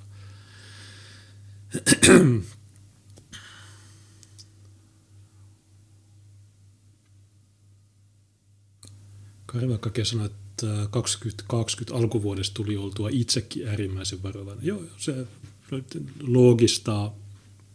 Ja tietysti tämä virus on mutatoitunut, että silloin aluksi se oli vaarallisempi kuin nykyään viruksilla, mä en ole mikään ekspertti, mä vaan mitä mä oon kuullut, niin on, että viruksilla on tämä taipumus, että ensin on supertappavia, mutta sitten ne, ne muuttuu semmoisiksi, että ne ei tapa niin paljon, koska niiden pointti tai niiden elämän tarkoitus on levitä ja ne mieluummin heikentää omaa tehoaan, jotta ne pääsee leviämään laajemmalle.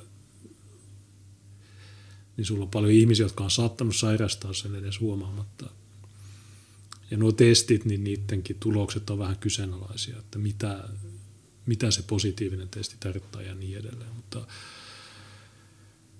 tämä keskustelu, silloin aluksi, silloin kun me oltiin alarmisteja, niin silloin THL sanoi, että ei se tarttu ihmisiin, se tarttuu vain kiinalaisiin.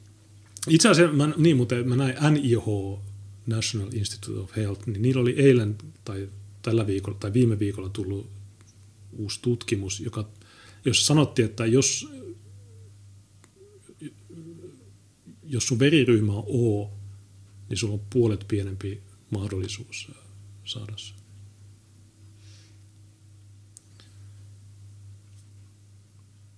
Jos sun veriryhmä on A, niin sitten on korkeampi.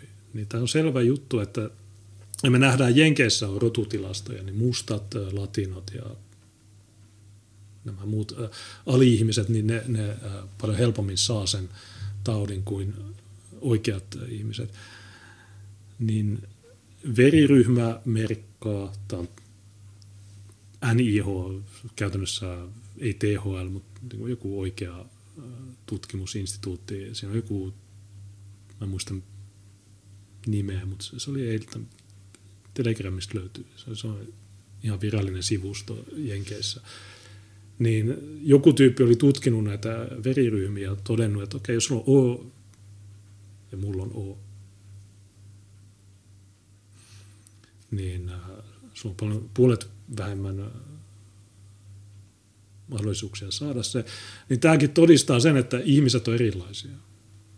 Niin miksi, miksi kaikille pitää tuputtaa sitä vitun rokotetta? Jos mulla on O-ryhmä, mulla on semmoiset geenit, että, että ei ole mitään ongelmaa, niin miksi, miksi mun pitäisi ottaa tämmöinen tämmöinen vähän epä, niin kuin ei testattu tämmöinen kokeellinen rokote. Mutta jos joku haluaa ottaa, niin mä lähden kiistelemään, että siinähän ottaa.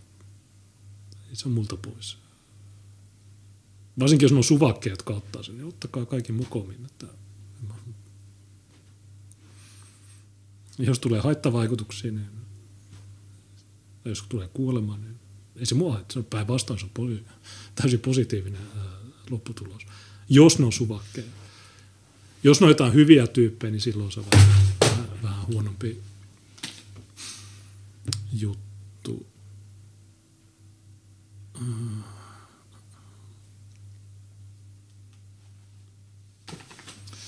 Karvakake sanoi, että se on myös mielenkiintoista, ettei PCR-testit erota influenssaa ja koronaa, mutta ne tuntuu tietävän tarkalleen, mikä variantti on kyseessä. No, mä en, no ilmeisesti tuo, että flunssa ja korona, niin ne molemmat tuottaa positiivisen, mutta en mä tiedä, ilmoittaako ne varianteista. Mutta tähän saatana rasittava keskustelu, tämä, tämä korona. Sulla jotain... Ja tämä vaikutti vaalitulokseen, koska vaalipäivänä äänestysaktiivisuus oli puolet pienempi kuin neljä vuotta sitten. Niin sulla on tyyppejä, jotka on ihan paniikissa siitä vieläkin. Ja sitten sulla on taas tyyppejä, jotka on, että no, tää, tätä ei ole olemassa. Ja sitten siinä välissä on joitakin ihmisiä, ja sitten ei mitään väliä oikeasti. Hallitukset tekee mitä ne haluaa. Ja nyt on taas luvut noussut, oliko viikonloppuna 700-800 positiivista, mutta silti ne eristi kuustokin. Silti tuo Arttu Rintanen meni baariin.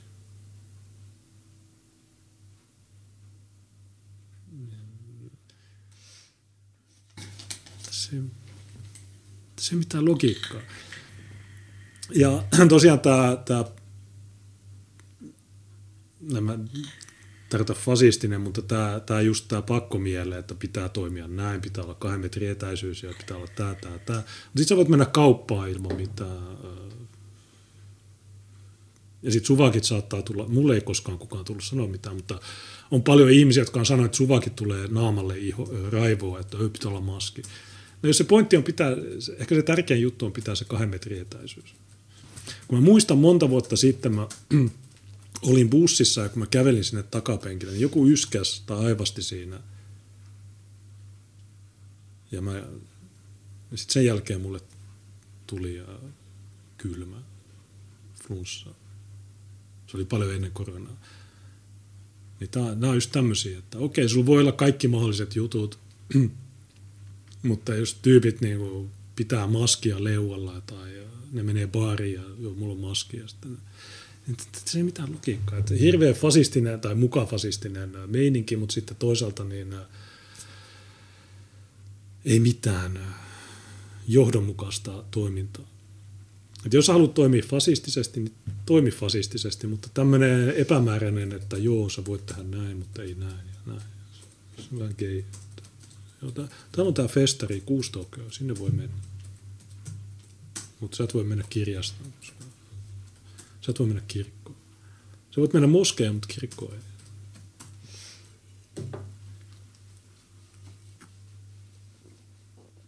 Tässä keskustelussa, toimenpiteissä ja missään ei ollut mitään järkeä pitkää aikaa.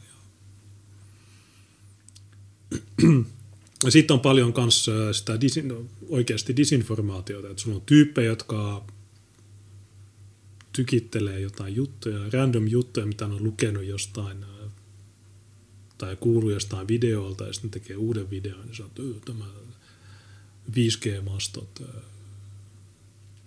siellä on mikrosivu, jossa lukee delta, jota on todiste, jota on lambda, jota on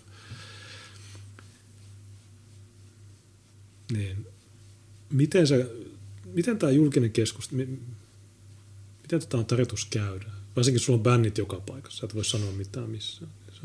Tämä on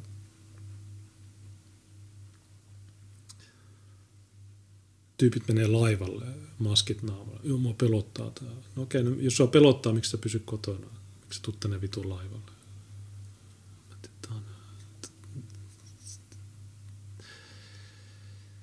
Kattokaa ne viime vuoden tammikuu maaliskuun skriimit. Bitsutesta löytyy. bitsute.com kautta vihapuhe FM. Niin tavallaan kaikki, mitä me sanottiin, niin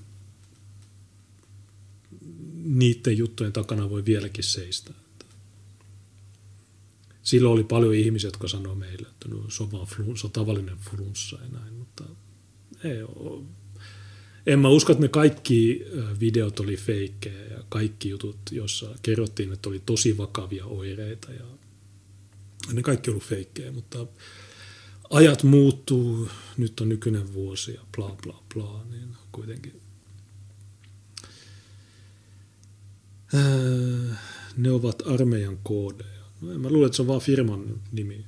Jonkun firman, Jenkeissä on Delta Airlines, niin joo, tudistaa Delta. Se on vaan firman nimi. Torstaina hallitus kokoontuu korona-asiassa. Saapa nähdä, mitä ne nyt keksii. No, mitähän ne keksisi? Joo, viikonloppuna oli 800 tartuntaa. Nyt pitää Mitähän paskaa ne suhmuroi tämän koronahysterian taustalla? No, siinä on ollut, no pienyrittäjät on joutunut kärsimään paljon enemmän. Slug kysyy, tarvitseeko maailmaa lisää Paul Millerin kaltaisen. Mä en tiedä, kuka Paul Miller on. En tiedä, onko se, pitäisikö se tietää. Pelkääjät jääkö kotiin, muut voivat jatkaa elämäänsä. Joo, ehkä se olisi se, ehkä se, olisi se järkevin tapa. Tietysti kannattaa säilyttää niin kuin joitakin ö, käytäntöjä, mitä nyt korona-aikana on tullut, eli hyvä käsihygienia, paikkojen ehkä parempi siivoaminen ja ehkä jonkin verran välietäisyyksiä, niin okei, se se vähentää myös niitä muita tauteja. Varsinkin suvakit, niin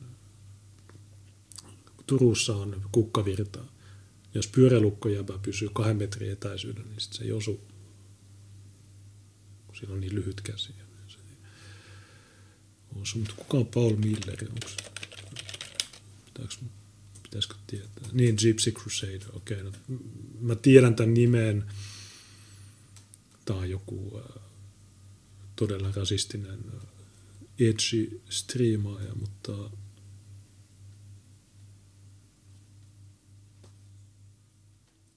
en mä koskaan katsonut. Mä tiedän suunnilleen, että mitä se tekee, mutta en mä koskaan katsonut. Siitä on tuo Andy Worski ja Kyler. Ne on monesti maininnut siitä. Niin Slug laittoi tuonne jokeri. On, niin onko se se jokerityyppi? Ai se on se, okei. Okay. Niin, niin se joutui putkaan, koska se esitteli asetta videolla ja sillä oli aikaisempi tuomio, joka esti siltä oikeuden aseisiin tai joku tämmöinen. Okei, niin se, semmoinen. Eli se on tyyppi, joka pukeutuu jokeriksi ja se liittyi, oliko se Omegle jutuissa ja se liittyi niihin ja se huusi N-sanaa kaikille ja triggeröi. Okei, se on ihan varmaan hyvää komediaa. Mä en ole koskaan kattonut niitä. Mä tiedän siitä, mutta en ole kattonut. Ei sitä olisi pitänyt laittaa vankilaan tietenkään. se ei joutunut vankilaan N-sanan takia, se joutui siitä, että sillä ei ollut, tai siltä oli poistettu aseen lupaa jostain typerästä syystä.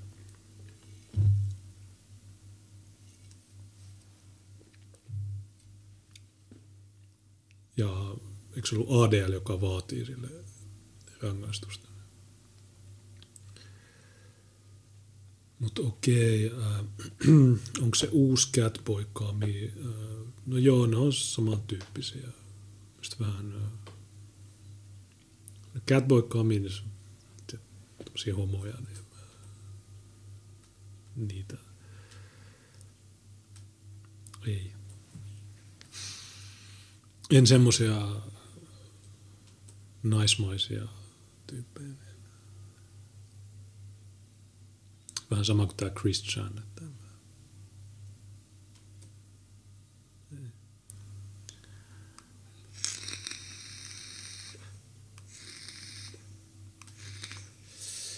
Miljardi on hintattu pelkkään testaukseen.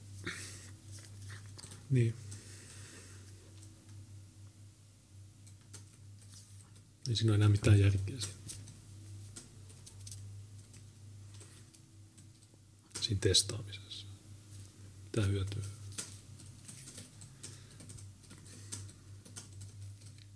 En mä tiedä. Silloin vuosi sitten tammikuussa, tai puolitoista vuotta sitten tammikuussa, niin silloin sanoin, että pitää testata, testata, eristää ne äh, sairastuneet. Ja, mutta niin, sama juttu kuin mitä tarkoittaa kantasuomalainen, mitä tarkoittaa mies, mitä tarkoittaa nainen, mitä tarkoittaa rokote, niin tämä on uusi juttu. Mitä tarkoittaa karanteeni, tai ei ole uusi, mutta mitä tarkoittaa karanteeni? No mun aikana karanteeni oli sitä, että se sairastyyppi suljettiin jonnekin. Nykyään se tarkoittaa, että terveet on. Karanteeni, Tämä on satana rasittavaa paskaa ihan vitu raastavaa. Sitten ne kysyivät, mitä, mitä jos tarkoitat kulttuurin vallankumouksella? No just tätä nykyistä, nykyistä vuotta.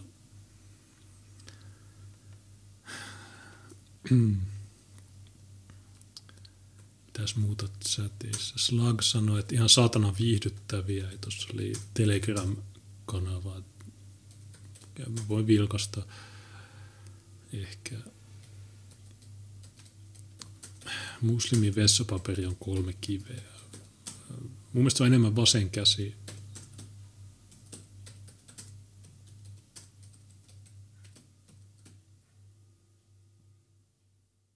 Vasemmalla kädellä ne pyyhkii ja oikealla ne syö.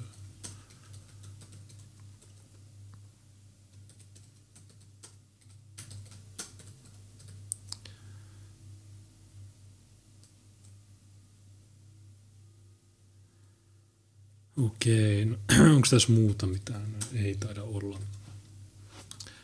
No, pitää varmaan laittaa ZZ Top äh, äh, soimaan. Mä, tiedän, mä voisin ottaa vaikka sen Eric Claptonin äh, keikan. ZZ Top, Eric, Live at Crossroads. Tämä on seitsemän minsan video, niin mä laitan tämän loppuun tosiaan CZ Top Live at Crossroads Eric Clapton Guitar Festival 2010. Laitetaan tää loppuun. Kiitti katsojille, kiitos superchattajille. Mä oletan, että keskiviikkona meillä on monokulttuuri FM. Ja, mm, pitkästä, viimeinen oli 7.7. Että kolme viikkoa ilman, meillä saattaa olla kaksi jaksoa tällä viikolla, että keskiviikko ja ehkä perjantai. Pitää katsoa Tuukka. Toisaalta Tuukka on lauantaina taas kai keräämässä kortteja, mutta katsotaan mitä tapahtuu. Mutta ensi viikolla jakso 31, niin mä luen kaikki ne firman tilille tulleet superchatit heti lähetyksen alussa – niin päästään niistä eroon. Siellä oli joitakin piisejä toivottu, siellä oli paljon mukavia että 42 euroa kiitos kaikesta veljeni ja 10 euroa hyvää Junes ja Tiina. Paljon tämmöisiä, muista joku oli laittanut monokulttuuriveroa ja tämmöisiä. Kiitos paljon niistäkin, mutta mä luen ne sitten ensi maanantaina heti lähetyksen alussa, niin ei me, ne, ju, ne ei jää tänne kohtaan neljä tuntia 50 minuuttia. Okei, niin tässä on seitsemän ja puolen minsan keikka vuodelta 2010 ennen koronaa. Tässä on CC Top. Mä en tiedä missä tämä on. On varmaan Britanniassa. Crossroads. Eric Clapton ehkä. Ehkä tämä on Lontoossa tai Britanniassa, en tiedä. Sille väliin tässä on se bändi, jonka basisti kuoli viime viikolla. Ja en ole erityinen fani, mutta todella sympaattisen olosia ja, ja niin edelleen.